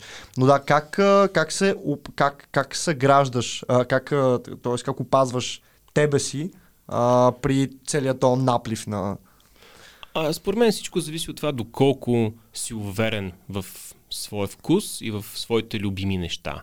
Аз, примерно, съм хюч фен на Beatles, обожавам бели албум, а не само. Нали, Просто за мен те са титанични. Обаче имаше един период, в който беше модерно да мразиш Beatles и да обясняваш колко са зле и са национални. Чакай, този период не е свършил. Така, така. Имаше един период, който беше много интензивно. Сега напоследък има, има според мен леко, леко затишие на това. Има ги все още такива хора, срещам някакви хора, които са объркали. Обаче това не може да бъде предпоставка аз да преосмисля, защото аз съм имал твърде много време да преосмислям. Вече толкова много пъти съм водил тия спорове и съм се опитвал да погледна от друга гледна точка, но аз знам, че не мога да дори да се окаже, някой дойде научно да ми докаже, че битъл са тъпи, аз няма да мога да спра да ги харесвам. Да. А, а, макар, че е невъзможно да бъде доказано такова нещо, Шо, разбира се, защото те, са, те са велики. Да. А, мен по-скоро ми е интересен другия спор. Аз, аз съм Beatles в, в лагера на Beatles, не съм в лагера на Stones. Харесвам Stones, смятам, че са супер, но смятам, че Beatles са по-яките. Ние някакви хора сме спорили, нали? Те харесват и Beatles и Stones, но според, според тях Stones са по-яките. Е, такива спорове са готини, не, те са неизбежни, защото винаги ще се срещнат хора, които не харесват нещо, което ти харесваш, но по-странното е, че аз, съм, аз познавам човек, който смята, че Pink Floyd са тъпи. Което е а, още е... по-фрапиращо. Айде за Beatles. Смешно, смешно. То Аз тия неща вече ги виждам на... като смешни, защото толкова съм Ма се той... нагледал на всякакви противоречиви да, контра на да. статуквото и може би понякога извиращи от самите тях мнения, че, да. че вече ми е смешно, като не съвпада с. А, на времето имаше, аз като прослушах Nine Inch защото аз прослушах въпросната банда през 90-те. Огромен фен станах, хахо ихо, нали, много се кефа. Тогава а, у нас все още битуваше този олдскул метал субкултурни елемент. И те обясняха какви са тия електронни тенджери, каква е тази тъпотия, как мога да я слушаш. Повярвай ми, още вире. И е... а, обаче не, към днешна дата Трент Резнер е вече а, божество не само за мен и за много други хора. Нали? Да, Трент да, да, Резнър да. вече наистина е нещо много извън Nails. И те самите са си все още много велики, но той успя да заслужи уважението на страшно голям кръг от хора, дори хора, които нямат никакво отношение към индустриал музиката. Докато олдскул металите, които а, друсаха глави на Менуар, са анахронизъм. Те са нещо, което е хубаво, че е останало в миналото и че са забравена част от това минало. Нали, аз наистина из- изпитвам доста негативни чувства към класическия хеви метал. И то по-скоро не толкова към музиката и към инструментализма на хората, въобще не, а за самата субкултура Да, ме, да, ме да, дразни да. супер Да. много. Смятам, че когато металиста се присмива на Челгария, е малко присмял се хърбел на щърбел. А, в много отношения имаш Ма то- културен и интелектуален проблем, който е свързан с това, че ти се приобщаваш към субкултурата повече едва ли не заради нея, а не заради музиката. Да, да, да. Което е вече начин на мислене. Аз мисля, че това може да се, да се пренесе навсякъде, защото това мога да направя паралел с а, това Ей, о, аз съм бил на снимачни площадки, мнението ми тъжи повече М, и мисля, че е тъпо хората, които имат а, по, ако изобщо изтънчен вкус е нещо, което го има, а, да пък да се присмият, нали, да са като, ей, о, брат, нека ти пусна сега а, този ambient, прогресивен а, неща, да се присмият пък на, примерно, чалга, олдскул хип-хоп, олдскул метал неща. Да. И мисля, че, че а, ако, ако, наистина, ако наистина смяташ, че имаш а, такъв вкус, не трябва толкова да, да се взел на сериозно. Да, точно така. Аз, примерно, аз примерно, има има познат, който той е един от малкото мои познати и, и той аз комуникирах с него малко и по необходимост, заради определена среда, в която известно време движих. А, той слуша чалга и е ужасно свестен гай. В смисъл, много е готин, ужасно ми харесва да си говоря с него за някакви неща. Нали, очевидно не си говорим за музика, не си говорим за футбол, защото неговата музика не е моята музика и защото футбол е нещо, което мен не ме интересува. Но за всякакви други неща си говорим супер адекватни неща. Политика, жени, пиене, няма значение. А, супер симпатяга, доста не тъп човек. Обаче музиката, която той слуша, ме напряга зверски. И ние сме се разбрали, че няма се разбереме на тая, на тая тема. Нали? затова няма пипате. Обаче, обаче не сме имали драма за това, не сме се карали, не сме се хващали за гуща, по-скоро се базикаме един с друг. А, аз съм така, примерно, сега преди малко, като, като казах колко много не харесвам а, а, феновете, примерно на Менуар, аз се дразна на определен тип поведение и менталитет, много повече, отколкото на тъпата музика на Менуар. I don't care, нали, в общи линии. А, както казва Димитър Дринов, мой, мой много любим а, човек, а, не се дразна толкова, че някой харесва нещо тъпо, Дразна се, когато някой не харесва нещо яко. Тоест, ако искаш, харесвай си Менуар, но да не признаеш колко е инфлуеншъл и велик човек е Трент Резнер, е просто несериозно по обективни критерии. Ми, тук мисля, че можем да намесим. Да, един за влиятелността да да си- е обективна, Да, за ама ефекта. за вкус... а, Да. Не, не, ти можеш да кажеш, не ми харесва, но разбирам, че има нещо там. да, да, да, да, да. е Разбирам проблем. защо е Да, там. аз съм така с YouTube, нали? Аз не харесвам YouTube, ама ето там те имат нещо. Окей, файн, приемам, приемам го. Аз още не съм го разбрал, но трябва да го Е, и аз разбера. излъгах, не, аз не, не, аз не разбирам мисля, YouTube. че, мисля, Баща че ми там да въпросът е поколенчески. може, може. Да. Ми е, да, най-големия фен Тук на мисля, че трябва да. Ако, ако трябва да си позволим един постулат за този епизод, той е а, постулата, че когато харесваш хубаво изкуство, ти харесваш свободата. Харесваш свободно, допускащо чужди мнения, мислене. Тоест, ако, ако харесваш някой артист, който виждаш как ще остави някаква трайна следа напред, ти си готов да приемеш и тези другите. Ако, ако харесваш Менуар, нали, независимо от техните, техни си качества, хубаво, слушай си ги, но някак си не възприемай то протекционизъм, то крайен консерватизъм, който не е за, не е за опазване на, на някакви базови ценности, а вече за самоизолация, Мгм, която мгм. е, в доста случаи е регресивна. Нали? Да. крайна сметка прогреса е а, не само начин на мислене за, за, за, за взаимодействие със света, а, а и синоним на, на някакъв позитивизъм, на някаква постоянна промяна, която в крайна сметка а, хубаво е да си опресняваш а, въздуха от време на време. Много А, хубаво го казва. Да, пък и, същ, пък и ако се замислиш малко по-дълбоко, консервативното мислене е просто доста по-забавено прогресивно. А, исляма, който е да, така класифициран като доста по а, консервативна религия, тя просто е 7, 7 века по-млада от християнството и ще извърви същия път, който има да извърви. Просто мгм. в момента някакси по, е по-близо до нивото на християнството преди 7 века, отколкото напълно си прав. Всичко, което казваш е първо много добре формулирано, аз съм съгласен. Единството, което леко ме притеснява, е, че се чудя дали не се опитваш да ме върбуваш на страната на либералите в момента.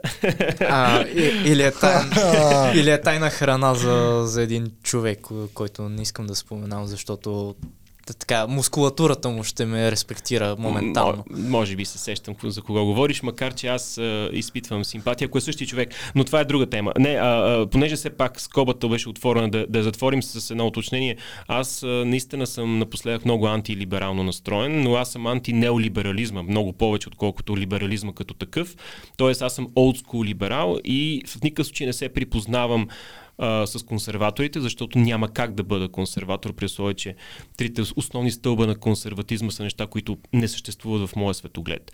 Но мога да разбера понякога техните драз, дразнения от определени неща, а с тях по-лесно понякога мога да говоря, отколкото с крайно левите. Хм. Което Що? е. Защото при крайно левите, ако се опиташ да говориш за неща, които са свързани с социална кауза, много често се стига до, до директно дъмгосване. А ти ако критикуваш определената група, ти би трябвало да заклеймяваш тази група, което да. не, е, не е така, нали? Ако аз критикувам поради някаква причина LGBT движението, а, аз мога да бъда дъмгосен като хомофоб заради това. А не мисля, че е честно. И ако отида при консерватор и му каже, глей са, аз не съм религиозен, аз съм всъщност атеист, поради някаква причина му го казвам, защото водим спор, тези, с които аз съм говорил, няма веднага ми кажа, че това автоматично означава, че няма морал и отивам и изнасилвам и обирам къщи и прочее. Да, в неолиберализма има много такива а, готови а, шаблонни а, бекфайерчета. Точно, да, да. да. Това да. ме дразни, но ако Реално. трябва да избирам двете страни, ще избера, разбира се, повече ляво тук, чисто социално, економически, може би ще избера повече дясно. Аз не мисля, че е грешно да си противоречиш в това отношение, в политическите. Ми, то не е противоречие, то смятам, че по-скоро е ти се а, а, а, така, луташ се от едното в другото. Според mm-hmm. мен е някакси по-централно е малко по-добре. Да, да, да, да. Ама то пак какво е централно и дали, дали го има наистина. Да, затова, затова, се... това е, аз това трябваше да скоба, тя стана много дълго скоба. Това просто ми се иска да бъде винаги разговор, който може да се води лесно, а с неолибералите, а и разбира се с някои от крайно десните, трудно може да се води разговор. Обикновено винаги се стига до вадене на копия и а, пускане на стрели, което според мен е много неперспективно и непродуктивно. Да. Ами... Защото някакво от началото разговора малко е свършил. Mm. Да, в uh, част от ресърча, който си направихме за този епизод, попаднах на едно твое гостуване именно с Владимир Апостолов. А, Владислав. Владислав, извинявам да. се. Кой е това? Аз не съм запознат с... А, а, нека да, нека, нека. А, Влади е човек, който преди 6-7 години беше заклет либерал, а в момента е крайно десен. Чудесно. Да, в момента пише за консерватор. Ти си му гостувал кога? Не, аз с него много често гостуваме, защото ние сме приятели. Той идва много често в нашия подкаст в Inglourious Guns. Много често ходим по телевизии, радиа заедно. Mm-hmm. От съставните заедно. части на Тихо филм започва okay. при Павло да, и баща. Okay. Да, да. Okay. И въпреки, че с него за някакви неща не се разбираме, с други, за други неща сме много на едно мнение, така че... Нали? Да. да. да. Еми, конкретно това е гостуване при а, а, Коритаров, mm-hmm. леко му пръст. Mm-hmm. А, споменахте филмите на Оливър Стоун, които някакси за, нашото, за нас с Огнян, гледайки The Doors два пъти, нали, един път беше за епизод и тотално ни се развенча образа за Джим Морисън, защото това ни беше първата среща по-сериозна с неговата музика. А, и после като гледахме филма втори път, аз, аз като го гледах втори път, изведнъж всичко пропадна. А, но а, като гледаш Звод, родени на 4 юли, а, това са все големи мъжки теми, които ги свързваш именно с това бумърско мислене на неговото поколение. Очакваш, а той ще е супер консервативен и такова. Вие споменахте, че, че той представлява една истинския либерализъм на хипитата от 70-те години. А, тоест, те се разграничават и, се, и не са като тези новите, които прекалено много почнаха да си позволяват, че до момента, в който кръга се завъртя и в момента виждаме последствията, когато се отрича абсолютно всичко с някаква връзка с Русия, конкретно за войната в Украина, сме готови да, да отречем с същите постулати, с които под претекст, че се предпазваме от, от някакъв фашизъм. Тоест някакъв вид постоянно менкане между... А, прав си. Относно Оливър Стоун, аз ще посъветвам, въпреки че ти имаш някакви резерви към Влади Апостолов, някой път да го поканиш ти гарантирам, че разговорът ще е ужасно интересен. Влади е, е многостранно е, надарен като знания, а и може би не само като знам каква му е физиката. А, и освен това, той може да води много добре разговор. Абсолютно, той е много разбран човек. А, а, в частта разговор може да изглежда много бомбастичен, привидно вербално агресивен, но всъщност е много кротък човек. И по линия на Оливър Стоун той би могъл да говори много повече относно политиката. Аз бих могъл да кажа само и единствено това, че аз харесвах много Оливър Стоун до обратен завой включително. И след това нищо не е правил, което на мен да ми харесва. А, но ето, наскоро гледах Midnight Express, на който той е сценарист, филм, който излиза в края на 70-те. И е прекрасен филм, който препоръчам горещо. А, така че аз харесвам много неща на Стоун. А, просто смятам, че чисто политически нещата са му доста, доста са му каша. А освен това, аз гледах един негов филм преди години, който все още е един от най-лошите филми по реални събития, които съм гледал. А, Световния търговски център. Да. който беше м- граничеше с негледаемост, честно казвам. Толкова много не ми хареса. Ами, да, има една такава известна... Това за мен е американската пропаганда, тяхната си, която а, в случая на Клинт Иствуд е, е супер, защото той е майстор. И винаги разказва една голяма американска история. Може ця, целият салон да просто да ревее така. На Клинт, от това мога да, на Клинт мога да му простя, че е консерватор, защото той е толкова консистентен, толкова, а, толкова ясно пази своя интегритет като кино идол, като кино монумент и като режисьор и като актьор. Той е прави много други неща в, в целия процес на снимане на филми. Той има е бати кариерата и а, за мен е само единствено мога да се покланям до земя на този човек, който на преклонна възраст продължава да работи, не всичко е супер, но от време на време продължава да прави много не лоши неща. Той беше на 70 и кусор или 80, не знам, когато направи два филма за войната в една и съща година, малко след това направи Гран Торино, който е прекрасен мета-коментар върху собствената му кариера. Клинт Иствуд е огромен и нищо, нищо не може да го свали от този пиедестал. А, каза, не мога да му простя. Това е подбуда да те питам за, за тая кенсъл култура. Можем ли да, да разграничаваме човека от изкуството му, артиста от Art from the Artist? Ако аз съм с власт през 70-те години, аз ще вкарам Роман Плански в затвора за педофилия и изнасилване и ще му дам, примерно дам, да, знам, 20 години. Същевременно няма да видим някакви добри филми заради това. Обаче, смятам, че това той заслужава, защото той, е, той те, са ще ли да го осъдят, ако той е останал в Америка. Давам го за пример Полански не за друго, защото аз страшно много харесвам филмите му. Сега, най-добрите филми на Полански са през 60-те и през 70-те, това е ясно. Но дори след това той прави качествени неща. А, ако утре той направи нов филм, аз ще отида и ще го гледам. И ще го гледам с ясното, с ясното съзнание, че този човек не е добър човек, но е добър режисьор. Споменах Брайан Уорнер малко по-рано в разговора. Брайан Уорнер в момента го съдят за малтретиране, сексуални посегателства и прочие и прочие. Аз съм толкова огромен, безбожно, подчертавам, а, маниакално отдаден на, на музиката на Мерли Менсън от края на 90-те, началото на този век, че не може това да ми развали усещането от музиката. А, да, а, може би развенчава мита около артиста, но не, но не унищожава изкуството, което артист е създал. А, аз не мога да, да канцелирам изкуството в никакъв случай, независимо какъв, какво чудовище е този човек, който е създал това изкуство.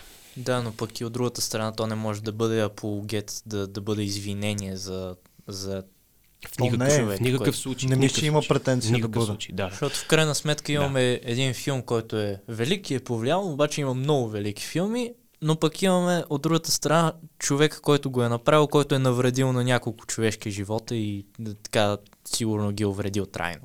Нали, в най-крайните случаи. Ами, много е сложен въпрос каква трябва да е свободата на, на човек, защото той дори в затвора има право да пише книги, примерно, и да издава книги. Е, Много, много затворници са го правили. Някои са записвали музика, други са пишели автобиографии. Не знам, има един режисьор, Виктор Салва, който в края на 80-те снима някакъв хорър филм и по време на снимките изнасилва детенцето, което участва във филма и дори го снима с камера. Той е заловен и вкаран в затвора, излежава си присъдата и се връща и отново отново започва да снима. И всъщност най-известният му филм е Jeepers Creepers, който излиза след като той вече излиза от затвора. С тогава обаче нямаше още интернет масово и никой не знае, че той е бивши изнасилвач. А, в днешно време Виктор Салва много трудно би могъл да си намери работа, въпреки че той си излежал присъдата и би трябвало обществото да му позволи да се върне в това въпросно общество.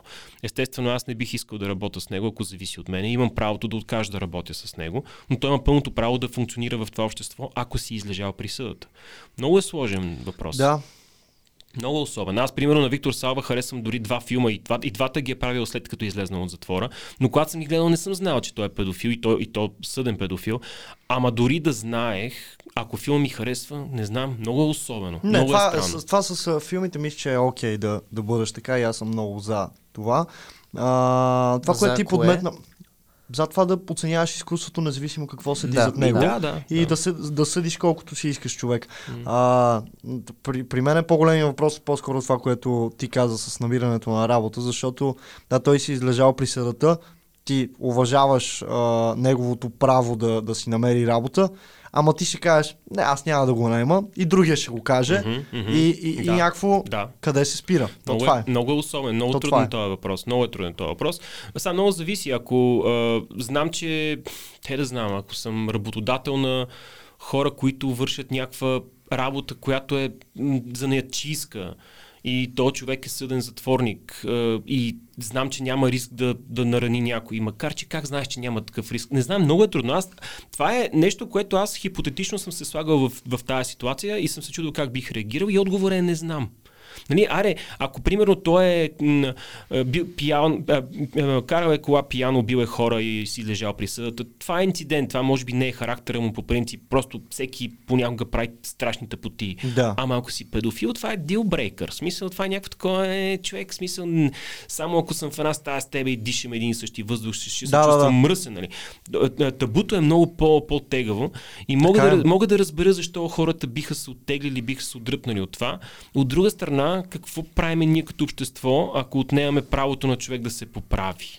Да. Да. Нали? Много е особено, много е трудно, много тегава И, тема. и също аз не знам дали изобщо искам да отварям тази тема с педофилите, Не, защото... то е интересно като морален Да, да, да, проблем. не, да, го- да го продължа. Как, Мгм. Какво е това нещо и, и, и като какво може да се причислява, защото аз а, нали, не, не мога да си представя да, а, да, да, да дружа с такива хора и не съм окей с това, но, но някакси не, явно не ми се е случило на, на, на мене или на мои близки да, хора Да. да разбера, но някакво от другата страна съм, като а, ами окей, както има а, всякакви видове а, нали, сексуалност и привличания към неща, това защо пък нали, то е отвратително и немислимо, но защо да бъде слагано в друга графа? Разбирам ти Да. въпроса. Това е един прекрасно труден въпрос. Да, Тоест, да. тези хора. Говоря имат... съм с много хора. Да, тези хора имат тази ориентация, която е консенсусно сбъркана, тъй като тя е свързана с нараняване, свързана е с склоняване. Има обективни критерии, защо не е окей. Да. Да. Също време има обективни критерии, че това не са хора, които си избират тази сексуалност. Именно, това иска да кажа. А, а, аз мятам, че, че страхотен въпрос. Имаше един случай, сега не знам доколко е реален този случай, не съм го проверявал, за някакъв младеж, младеж, младеж, 20 и кусор годишен, който беше се записал с камера и беше признал пред света, че е педофил, че има такива наклонности, как гледа списания с да, детска мода, примерно. Mm-hmm. Нали, сега в момента си мисля, някакъв такъв тип а, изповед беше и беше казал, но аз никога няма да нараня. Аз съм взел това решение, аз, аз не съм невменяем, нали, да, да извършиш педофилия е съзнателно решение. Да. Аз съм взел това решение да не го правя. Искам да разкрия пред света да знае, да знае, че аз го имам това нещо като, като отклонение, но аз поемам отговорност върху своите фантазии да не ги превърна в реалност. Но ще продължа да си го фантазирам. Това е човек, който на практика е, заслужава някаква форма дори на, на уважение за тази Аз позиция. също да го смятам, да. Защото той не е виновен, че е болен, признава си, че е болен. То и дори взима... да защо се казва болен всъщност, да. Да, да, да. Неща. а, а, да, да, терминологията е много, много така, хлъзгава, да. Но, но ето ти един добър пример за нещо, което може да обърка най-големите моралисти. Аре, какво ще му кажеш на такъв човек? Ще не кажеш затвора за това, че си мисли нещо? да. Аз не бих... Ти тия моралисти мога да ги питаш, добре, сега трябва да забраним ловът на Винтерберг, трябва да забраним Лолита и книгите и филмите. а между другото, ловът на Винтенберг, за разлика от Лолита, не показва всъщност педофил. То това е най-якото. Той не беше. Да, да, да, да. да. Те го бяха. То това е, затова този филм е толкова тегъв, защото той. То това е един от филмите с най-тегави финали ever, защото той накрая остана с петното. Нали, когато накрая някой се, се опита да, събраха на тази маса. някой се да. опита да го застреля накрая. Тоест, някой, някой, е, някой продължава да смята, въпреки че вече се е разбрал, че това обвинение е не, не, неправомерно, неоснователно, до края на живота този човек ще носи дамгата на педофилията, макар да е невинен. Нали? Този филм много повече работи в контекста на съвременното мито движение, при което обвинението тежи повече от доказателството, твърдението тежи повече от а, аргумента, което е наистина също много страшна позиция, много страшно, много страшна, страшен сайдгайст. Да, защото ние сме свикнали, че а, някакси, то, с абсолютно право а, го имаме това нещо в нас, да, да смятаме, че, че не може на 100% да се уповаваш на съдебната система и в нея има пробойни, каквито има. Тя даже не е Реално. съдебна система в този филм. Съдебна да, да, да, може да. да е А, на... Говоря ти генерално, че, че, че това общо приетото, което, което се отсъжда в края на, примерно, един съдебен спор, а, нали, а, ти, ти, ти можеш да допуснеш, че, а, че това нещо не е универсално такова божествено решение и че то, и че то е само и единствено вярно. И то там пак идва. То това Според е, мен- това е един от аргументите срещу смъртната присъда. Че може и да има допусната грешка и да убиеш невинен човек. Да, да. А, макар, че смятам, че има изключения, при които можеш 100% да бъдеш сигурен. Нали, случая с Андрей Чикатило Да. е пословичен. Той не просто е, е ясно, че е той, не само, че признава, но той собственоръчно отвежда хората до въпросните гробове и показва къде, къде са жертвите. Mm-hmm. А, и, и честно казано, аз знам, че това ще проучи супер такова, нали, може би а, проява на лош вкус, но аз лично бих му дръпнал спуска на Чикатило. Смятам, че такъв човек не трябва да диша. Като знаеш какво mm-hmm. е направил, защото аз съм чел подробности какво е правил и то е някакво отвъд, аз не мога да си да допусна, че някой би могъл дори да си помисли да прави тия неща.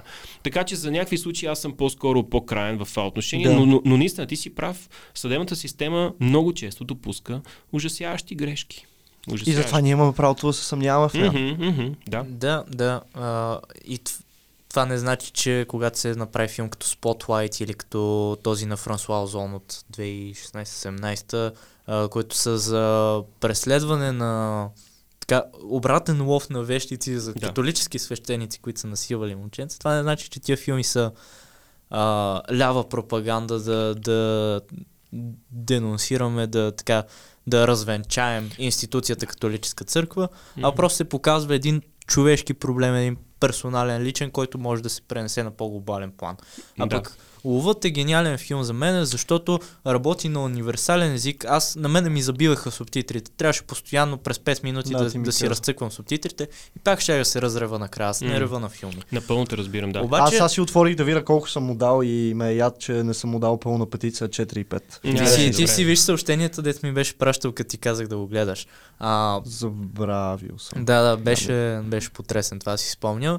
А, той, той говори универсално, обаче същевременно на локално ниво е супер показателен. Това е един малък модел на, на целият този скандинавски свят, където Макет, Уж, да. уж виждаме развито, чисто, отвънка всичко е спретнато до, Полирано. до момента на някаква стерилност М. и в следващия момент виждаш как всичко може да ерозира само от една неволна грешка, която дори не е виновен. Да, той героя дори, на дори, Томас, той, да, да. той дори не беше направил нищо наредно, просто грешно изтълкуване на едно малко детенце, децата не знаят, те не, то, то дори момиченцето не е, не, е, не е негативен образ, то беше някакво невинно същество, което... По-скоро е, а, по-скоро според мен истинските виновници той да бъде, което мисля, че е абсолютно ясно и просто го казвам, го сумирам. Да, да. Като информация е а, всичките хора, които, които я разпитваха, защото не я разпитваха такова с, а, праз, с празна да, да. маса, ами, ами я насочваха по-скоро към, това, към това. е най-гадното нещо. Тези да зададеш въпроса грешно. Да. Защото едно е да го зададеш, нали, а, какво си направил, а друго е, а ти направил ли си това? Това е така наречения сугестивен въпрос. Ти казваш на човека точно. какво да ти отговори, което Точно, е, да. особено когато говориш с дете, е наистина престъпление. Абсолютно, да. Под, в смисъл подвеждане и манипулация. М, м, да. Просто е нормализирана и е окей. Okay. Аз в интерес на истината ми дойдоха се някакви неща по, по а, време на разговорите и се опитах да си запиша нещо. А, преди, може би, повече от половин час ми дойде а, този въпрос. Кол, а, колко грешно и дали мислиш, но по-скоро ще го задада, а, задам така, защото допускам, че М. може да е грешно. Колко грешно е да кажеш, че е извиване на ръце добрата визия на филм за сметка на драматургия и всякакви други неща? Тоест, style over substance въпроса. Да. да, и да. Къде седиш ти? Ами аз ще дам пак пример, аз така обичам. А, неоновият демон на Николас Рефън е привидно Style over Substance. Не знам какво е. Ами, Това е не... режисьора на Драйв, Бронсън с... Uh... Да, Tom Only Hardy. God Forgives. Да. Датски режисьор а, или датчански, както казах като идиот в нашия подкаст в един епизод. А, а, Рефън прави филми, които в първата му половина от кариерата са по-драматургични, във втората са по-стилизирани. Дори Драйв е много повече стилизация на съдържание, но има съдържание, естествено. Аз много харесвам Драйв. Аз харесвам и Неоновия демон, защото в Неоновия демон идеята беше, че главната героиня сама по себе си е style over substance. Тя беше иллюстрирана и подплатена драматургично именно чрез стила. Mm-hmm. Много повече, колкото чрез сюжета, което страхотно се върза на филма. Аз това филма много харесвам. Има а, такива хора наистина всъщност, така че не бих могъл да са режисьора, защото има, има хора, които... Работеше прекрасно има за... Народ. Има, има, да. да, има такъв народ. Бе, работеше прекрасно за тезата на филма и за естетиката, която този филм гонеше. Аз нямам проблем за филм, който е style over substance, както примерно един филм като 300 на Зак Снайдер. Е, да, имаш някакъв събстан, все пак имаш някакъв сюжет, естествено, но този филм впечатлява много повече заради визуализацията на насилието, отколкото заради сюжета на, на, на филма. А, и въпреки, че някои биха казали, че това по-скоро е а, така стилизиран кич, аз нямам проблем да е стилизиран кич. На мен ми харесва тая квази чалга в киното при Зак Снайдер. До, не, нека кажем, че ми е guilty pleasure. А, а, тоест, при някои филми това ми работи добре. Това искам да кажа. Okay. Не, ми, не ми пречи. Такъв случай... Пречи ми, когато да. тази а, претенция за style over substance излиза извън този style over substance. Аз направих гениален филм, който казва толкова много неща. Не, ман, ти си направил нещо много красиво, то няма някакво особено съдържание. Не е нужно да има, но е да и да претендираш, че да, има. Да, това е, това е проблема. Да. А, в такъв случай, какво мислиш за новия Батман? Който си го гледал по всяка вероятност. А, гледа го, гледа го. Ами, е, ето това е, ето това е много сугестивен преход, защото ти ми зададе въпроса за Star Wars Substance и после каза, я кажи сега за Батман. Тоест, Аз през... го зададох, защото си помислих за Батман и оттам да, реших да, да го задам да, по-общо. Презумцията, че Батман е Star Wars Substance. Е, моята. Да, така. ами, аз смятам, че има, има сценарий в филма, има сюжет филма. А, вече дали ти работи или не е друг въпрос. А, филма работеше много с, с драматургията или се опитваше да го прави, най-вече по линия на, на Батман като персонаж, защото там нали, Брус Уейн много, много го няма в този филм. И друга, от друга страна, заради гатанката, който обаче в крайна сметка се оказа, че има някаква нещо годе смислена мотивация. Нали. Гатанката не беше злодей, той беше всъщност ам, жертва на злодея. А злодея беше Готъм, корумпираната да, система на Готъм. Да, да. И това всичко идваше от сюжета, но, но сюжетът съм съгласен, че на места а, отстъпваше малко да. на стила. Обаче при Батман това също на мен ми работи. Имаш, имаш нужда от този нуар. Този нуар беше стилизиран по начин, който пасваше на, на тона, който се търсеше във филма, пасваше на Something in the Way или обратното Something in the Way пасваше на филма. Аз нямам проблем с това. На мен филм ми хареса без да съм вау. На мен филм ми беше 7,5 от 10. Ми на мен ми беше 7. Е, да. окей, значи не, не се да, разми, да, да. Разминава не, толкова. Беше Зодиак. А... Ама, ама, ама беше повече 7 като стилизиране, Абсолютно, а Зодиак да. като сюжет. Да. Смятам. А, а, не, са, и това не е съвсем вярно, тъй като всъщност сюжета на 7 много напомняше на, на, на, на не на мотивацията, на мод, модус операндито на гатанката, който убиваше хора, които всъщност са по някакъв начин корумпирани. Нещо, което правеше и Кевин Спейси в 7. Mm-hmm. Да, а, Батман е супер пример, защото като и аз и Огнян а, влязохме без абсолютно никакви претенции, предразсъдъци, предварителна информация, очаквания. Аз единствено гледах а, първия Батман на Тим Бъртън, защото ми беше пропуск и така или иначе щехме да говорим за Тим Бъртън въпросната седмица. А, ти знаеш много добре. Mm-hmm. А, и като гледах и малко бях и роб на обстоятелствата, но общо взето ми хареса, но не можах да формулирам мнение, да го изкоментирам нормално с а, групичката приятели, с която бяхме.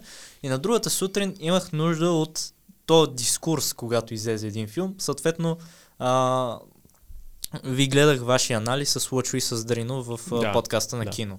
И вие така артикулирахте това, което аз си мислех за филма, за а, разделението мислено на, на три части, как първата е 10 до 10 mm-hmm. брутална, втората е Едис как и третата вече има 16 финала, просто за да има клифхенгър и да. продължение за следващи филми, които ако беше някакъв касов провал, щеше да е, да е много жалко и щеше да, да ейджне много зле този филм. Мгм. А, за щастие не и вие много добре обяснихте контекста за подхождането към този Батман, защото аз от този първи час подех в една позиция, в която останах разочарован необосновано. Аз пропуснах елемента, че това са две години Батман и в. Готъм това е абсолютно минимално, минимален период от време.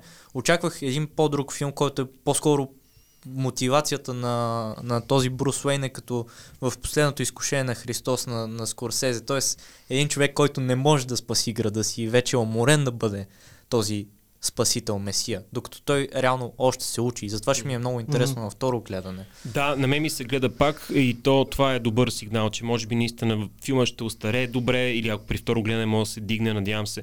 А, на мен ми хареса това, че Батман имаше арка въпреки всичко. Тоест, той започна като а, наказател а, и отрицател на всичко положително. Той не беше готин, той беше някакъв много неприятен а, човек, но насочваше цялата си злоба, целия си гняв към лошите. Нали? Не, го, не го правеше срещу добрите, а го правеше за добрите. Чудесно, супер. Обаче накрая той разбра, че този град няма нужда само от наказател, който да всява страх. Този град има нужда от нещо, което им дава надежда за доброто, дава им надежда за бъдещето, дава им, дори ако щеш, личния контакт с Батман, който отиде и почна да им да ги помага по време на Да. наводнението.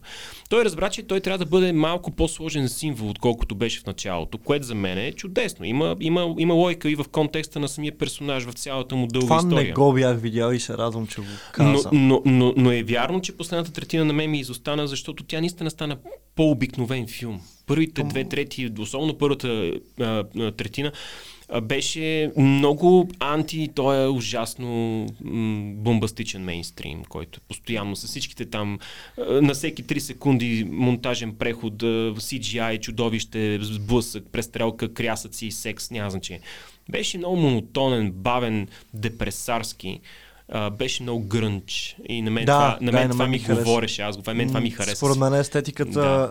а, и, и всичко като визия, според мен е 10 от 10. Да, да, да, супер беше. Да, А, малко, доста ме издразни, доста ме издразни Пол Уокър и Вин Дизел, като се появиха най-накрая на моторите и се разделиха. Това ми беше А, такова... Ама знаеш, и аз пък да, разбирам какво имаш предвид, обаче това от една страна е така. Обаче ме ми хареса това, че жената Котка и Брус Уейн в този филм не бяха в постоянната в постоянен конфликт. Имаш, имаше момент, в който те имаха конфликт в началото и в момент си казаха дай да работим заедно, по-смислено. Да, е. по-смислено. е. И, и щеше да е тъпо, ако пак бяха продължили до края на филма да се дърлят за глупости, само в името на клишето, че жената Котка и Батман се се дърлят за глупости. Да. Е, те момент почнаха да работят заедно, защото това беше най-смисленото и логично нещо, което да Ма аз това направят. го и очаквах. По-скоро го приемам за даденост и не съм очаквал друго. Да, окей, но в много други интерпретации нали, не аз е не съм така. гледал достатъчно В Батман. моята интерпретация, а, конкретно този филм, нямаше достатъчно обоснование защо накрая все пак се споразумяха единия с другия. А, някакси увисна тая А, връзка. аз и- бях... И персонажа на, на жената котка беше изцяло така адженно нагласен. До, доста изкуствено стоеше на фона на целия, Да, цялата честно казано, на филма. м, абсолютно приемам тази критика. На мен тя не, ми, не ме дразнеше, не ми хареса. Тя ми беше така, а, whatever. Да, Горе- да, горе-долу. някакво такова, такъв Да. послевкус. Аз бях окей с това, че нали, в крайна сметка се разбраха, нали, разделиха се. Това може и да го разбирам, но, но не разбрах защо трябваше да има тази любовната нотка, която беше по-малко от половинчата. Е, тя, Реално. е, е, тя пък беше там, може би точно, защото наистина всички го очакваха да го има. Което И- кур за това. Което, нали, кур за това, да, Да. съгласен съм. Да. Да. Това, това доста Да. ме разочарова, шо- защото то дори не беше и половинчата. В смисъл, то наистина М. беше много малко, но го бяха направили да го има. Да, отделно там имаше едни леко SJW неща, които можеха да подразнат с привилегиро- привилегированите бели мъже от една страна. От друга страна, те нали, бяха направили така почти, почти се разбра, че е бисексуална. Неща, които Да. не са нужни за в този филм да ги има, ма дай да ги сложим, защото трендове, нали? Окей, файн. Ма те реално са така. Реално, смисъл, а, а, ако не се бяха посочили с имената си, а, това нали за бялото момче, а, ще да съм по-окей, но реално нещата са така. Просто, Ам. просто се именуват с имена, които в момента трендват. Да, да размахаш флага и ти си черен персонаж и си жена и да размахаш флага, проблема на този град са привилегиро- привилегированите бели мъже е missing the point. Нали? Да. Готъм е проявен град генерално. Нали? Във, всяк, във, всяка, във всяко ъгълче, във всяка ниша, във всяка канавка има мръсотия и тя не е обвързана с етнос или с полова принадлежност. Това, това искам да Да, кажа. да, да, да, някакво абсолютно съгласен. Брутално противоречие на... Беше ненужно, беше, беше флаг, беше повече наратив. А, не, не ми развали общото, общо усещане от филма, разбира се, просто леко ме подразни и го подмина го в общи Да. Да. И а, импликирането, че вече живеем в а, глобален билингвален свят, в който ако не знаеш испански и не се сетиш за URL рата, да. Ма те между другото, там се, малко имаше има и там, нали? Бе, какво всъщност означава? Чакай, бе, той всъщност не го е написал правилно или пък ти не си го прочел правилно или пък не си си го правил Имаше правилно. трима Особено- герои, които Да. всъщност бяха с а, птичи имена. Да, то това беше, нали, че в крайна сметка можеше да са другари Ястребов, а, Соколов. Да, да, да, да. да, буквално Тодор Колев. Да, Да, да, да. особено смешно беше, че, че този филм го гледах с трима човека от испанската гимназия. Аз гледах само с един. Да. А, абс, абсолютният минимум за, Да. за, за, Санитарния. качеств, за качественото Батман изживяване. Минимум, Добре. да. А, доколко са важни? Забелязваш ли някакъв модел? Такъв, а, всяка година имаме един голям комерциален филм, за който трябва да говорим, че е различен като другите. Даже Марвел вече почна а, така, в началото на годината имаш един филм, пускат колкото да, да има нещо да се коментира. А, след това имаш летния блокбъстър, който зависимост от ситуацията е, може да е мех, може да е нещо, което да си запълниш времето и да не съжаляваш.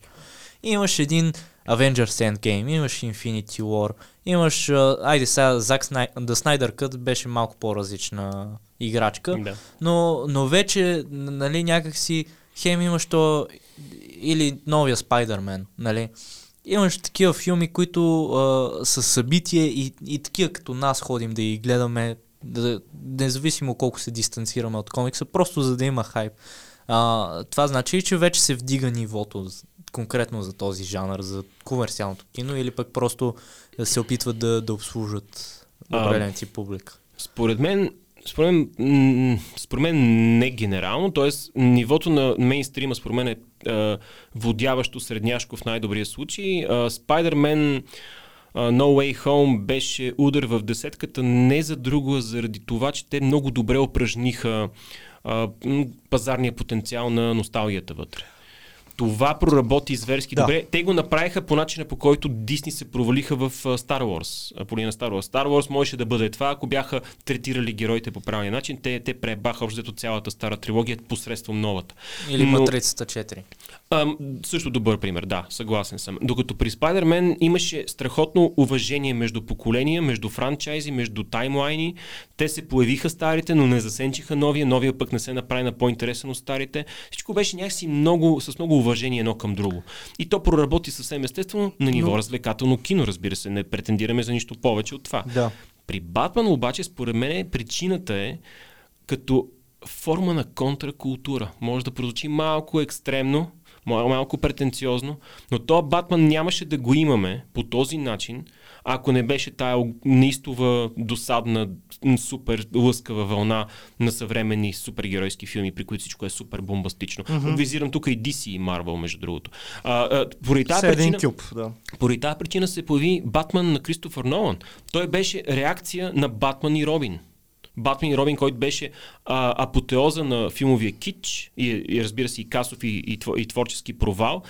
Пауза и дайте сега да ребутнем този персонаж. Как да го ребутнем? Като направим точно обратното на Шумахер. Абсолютният реализъм, или поне доколкото е възможно да бъде.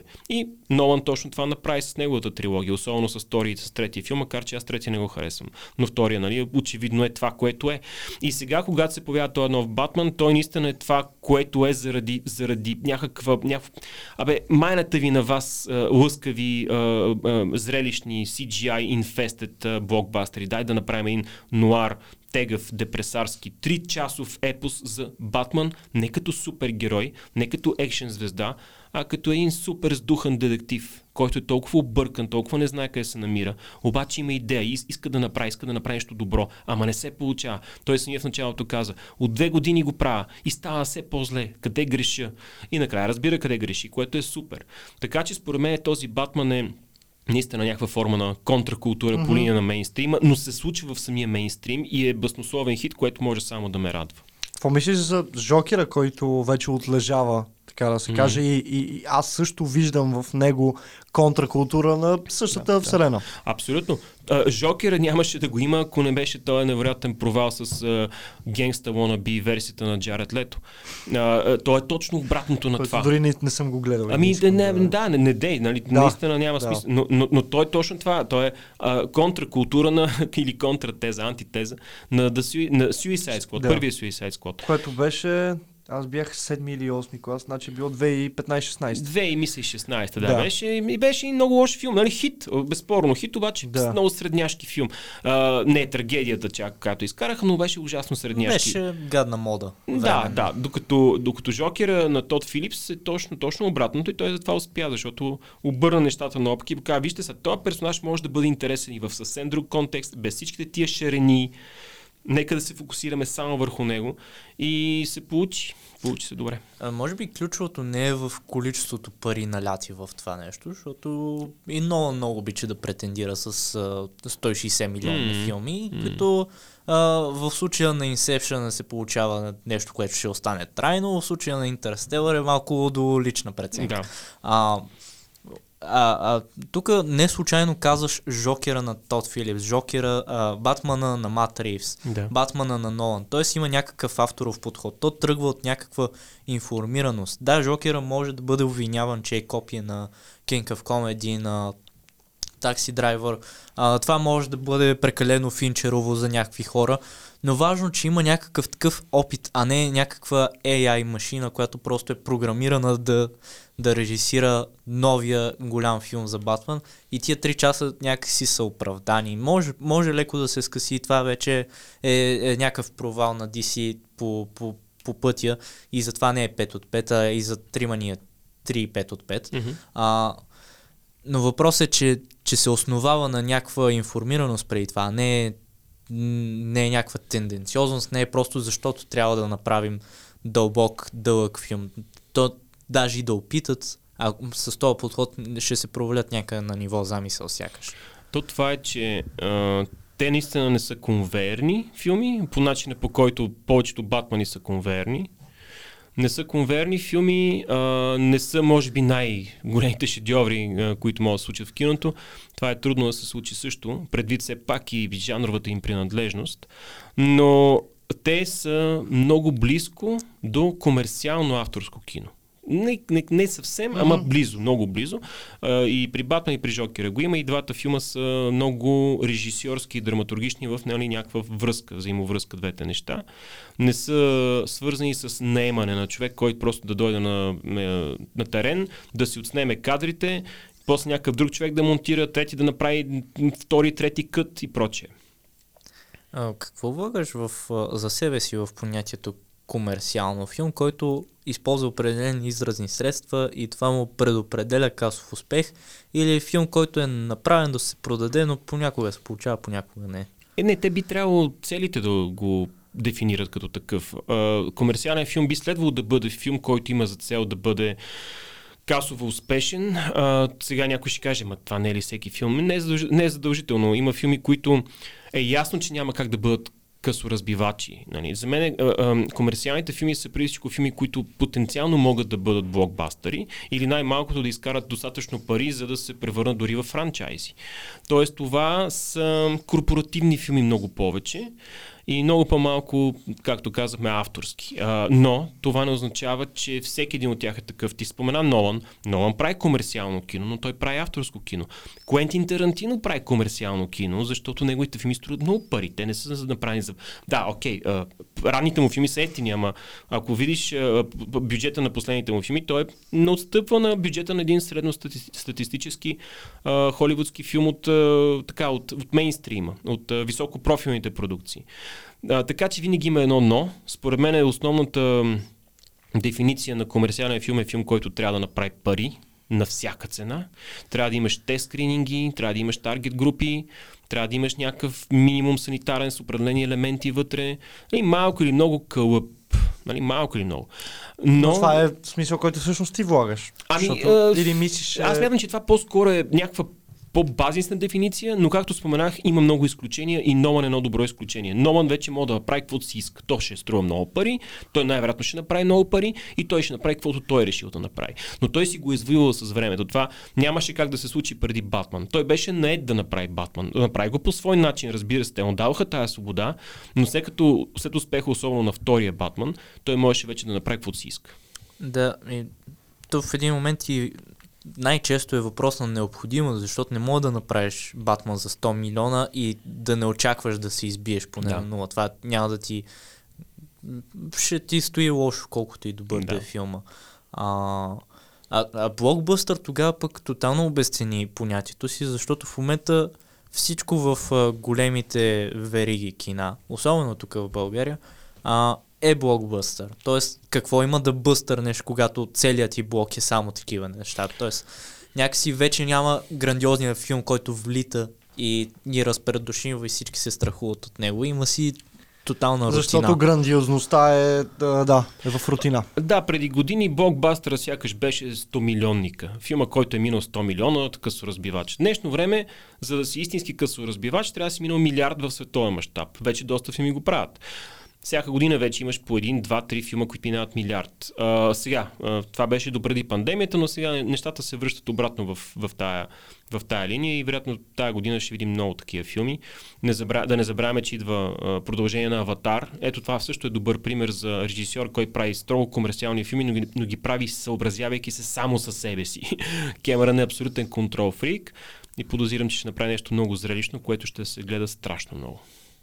Някой, някой между другото ми казват, ама чакай сега, ти наистина не мислиш, че Аватар 2 ще е успешен филм? Не, не мина ли твърде много време? Може би, обаче от друга страна да не забравяме, Кемерън е направил две от най-великите продължения в историята на киното.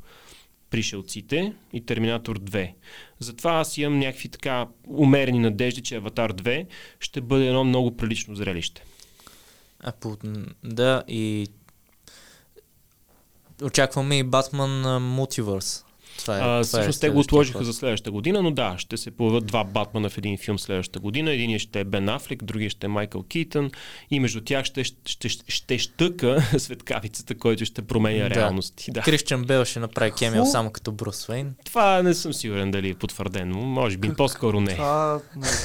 А, не, Самия веднага- факт, че почти Сванах, ни да, повярва. сванаха да. ма- Spider-Verse все едно, само че Батман върс. да, нали? окей, окей, аз верно се вързах. Да, да. А, аз имам една теория конкретно за Марвел, че те стават новите елитисти. То вече е невъзможно да наваксаш да станеш фен на Марвел и да схванеш филм като No Way Home без да, без да знаеш всичките референции, без да си гледал 17-те суп- а, Спайдърмена преди това. Да, ма ти трябва да гледаш 25 Marvel MCU филма, трябва да гледаш 3 Сам Рейми филма и трябва да гледаш 2 Андрю Гарфилд филма.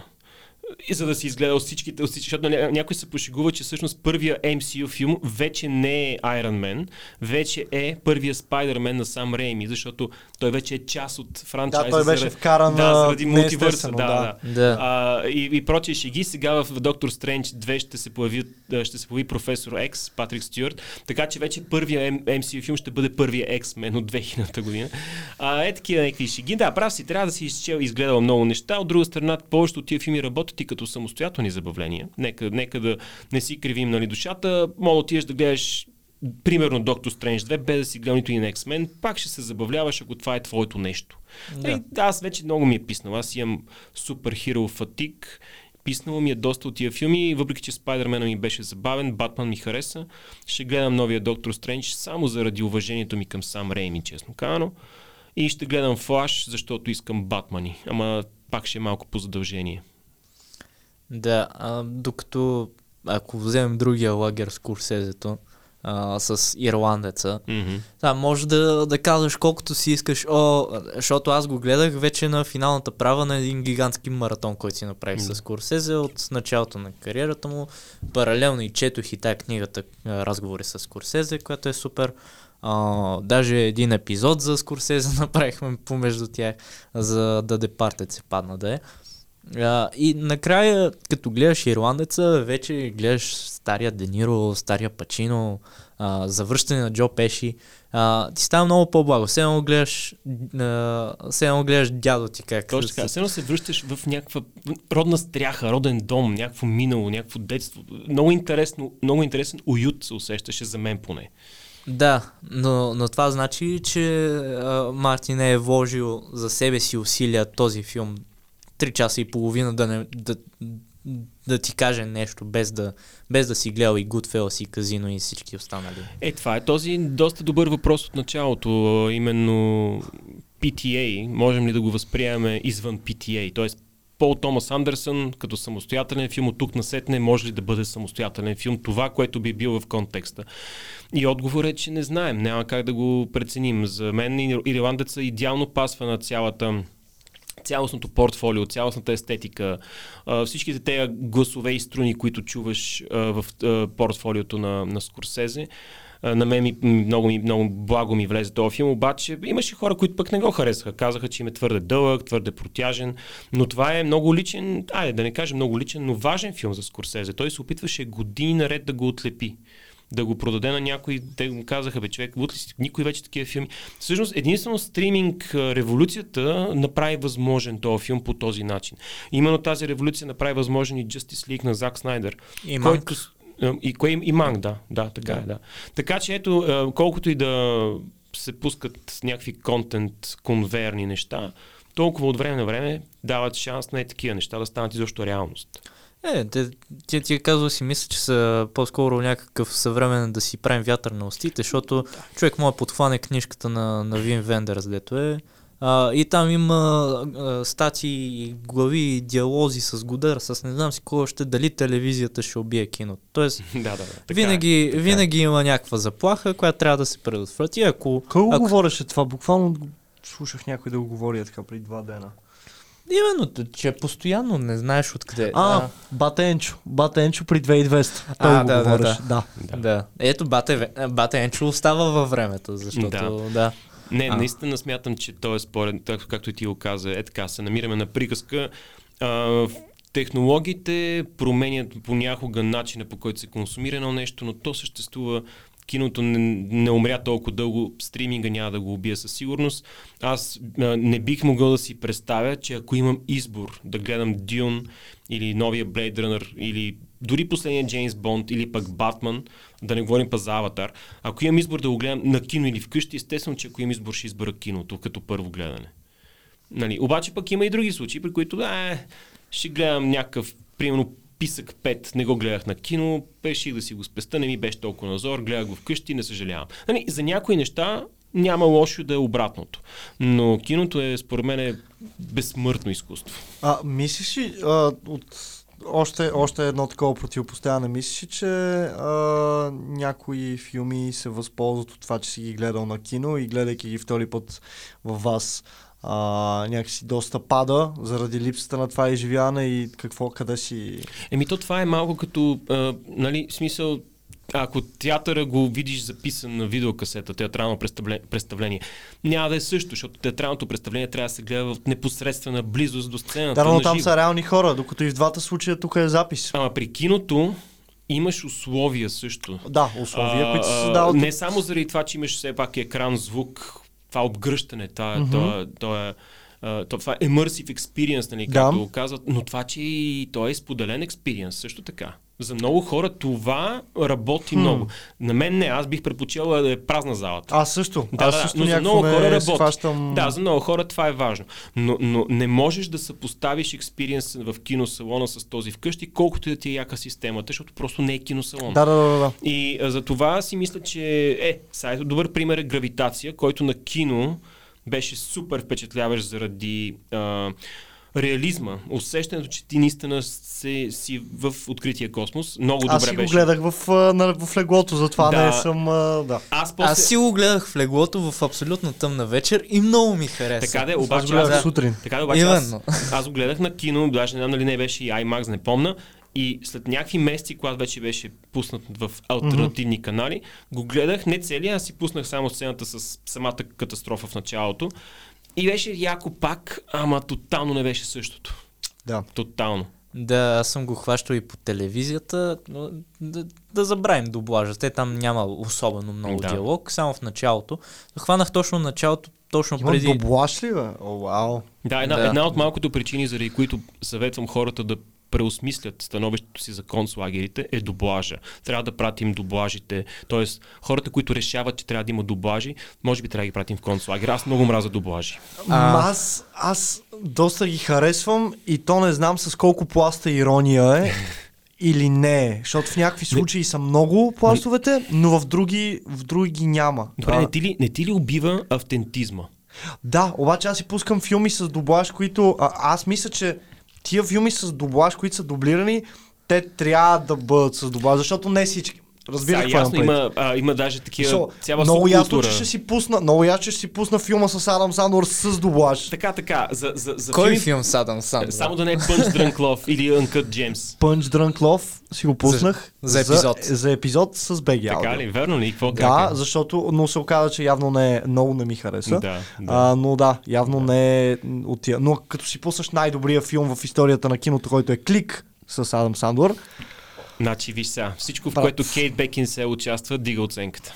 И други неща, дига и въобще. не знам, аз, аз на, това беше първия филм, който гледах за тази година. На 1 януари аз си пуснах сам Клик. Гледах го в YouTube, защото го има качен целия с дублаж.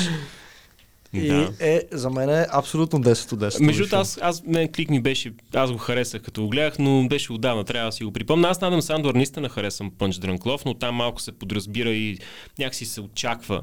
Но Там аз е най- заради PTA, да. Да, но, но филма, който смятам, че е най-добрия в кариерата на Адам Сандор е Uncut Gems. Е, Окей. Да. Една от причините да му... А, тъй като аз малко по-рано се заребих по филми и почнах да му наливам гледай това, гледай онова. Примерно Fight Club стана хърт на второ гледане, такова. Uncut Gems просто, да, срещна стената, защото е филм, който е направен да не, да не ти харесва, да е гаден, ама нарочно. Сега на Ей. правосмислена, реално май в мене, в мене е целият проблем, но... Ама, Да, да, да. аз съм срещал хора, които не го харесват, ето сега не съм изненадан. Има, има хора, които не го харесват, обаче на мене, нали знаеш, понякога си в някакво настроение и си кажеш, просто трябва, трябва да видя дали и го пускам и точно ми пасна, разбираш, просто лепна, е Да. така. И много ми харесва. Ами аз мисля, че сега би ми харесал и Drunk Love и Uncut Gems биха ми харесали доста повече, честно. Да, еми, тъкмо като говорим за PTA и за новия му филм в контекста на това, а, да, имаме а, 55 секунди да завършим този разговор. А, Огнян е гледал на PTA само Drunk Love с дублаж, което ми е интересно как ще подходи към Ликар и Шпица, който може би най-много Drunk Love се доближава до него от филмографията на PTA. Но общо взето, да, гледай Ликар и Шпица в Добре. скоро време. Мен ме е страх да не се изтрие файла, защото ще е Няма да абсурд. изтрие. действайте, много- действайте, гайс. Да, много ти благодарим за Аз този мерси разговор. А, беше чудесен, подкастите са велико нещо. А, операция Кино.net в интернет, Inglorious Кънци подкаста, Благой, всеки петък, 11 часа в БНТ Култура БГ, при Дими Стоянович и така. Чао!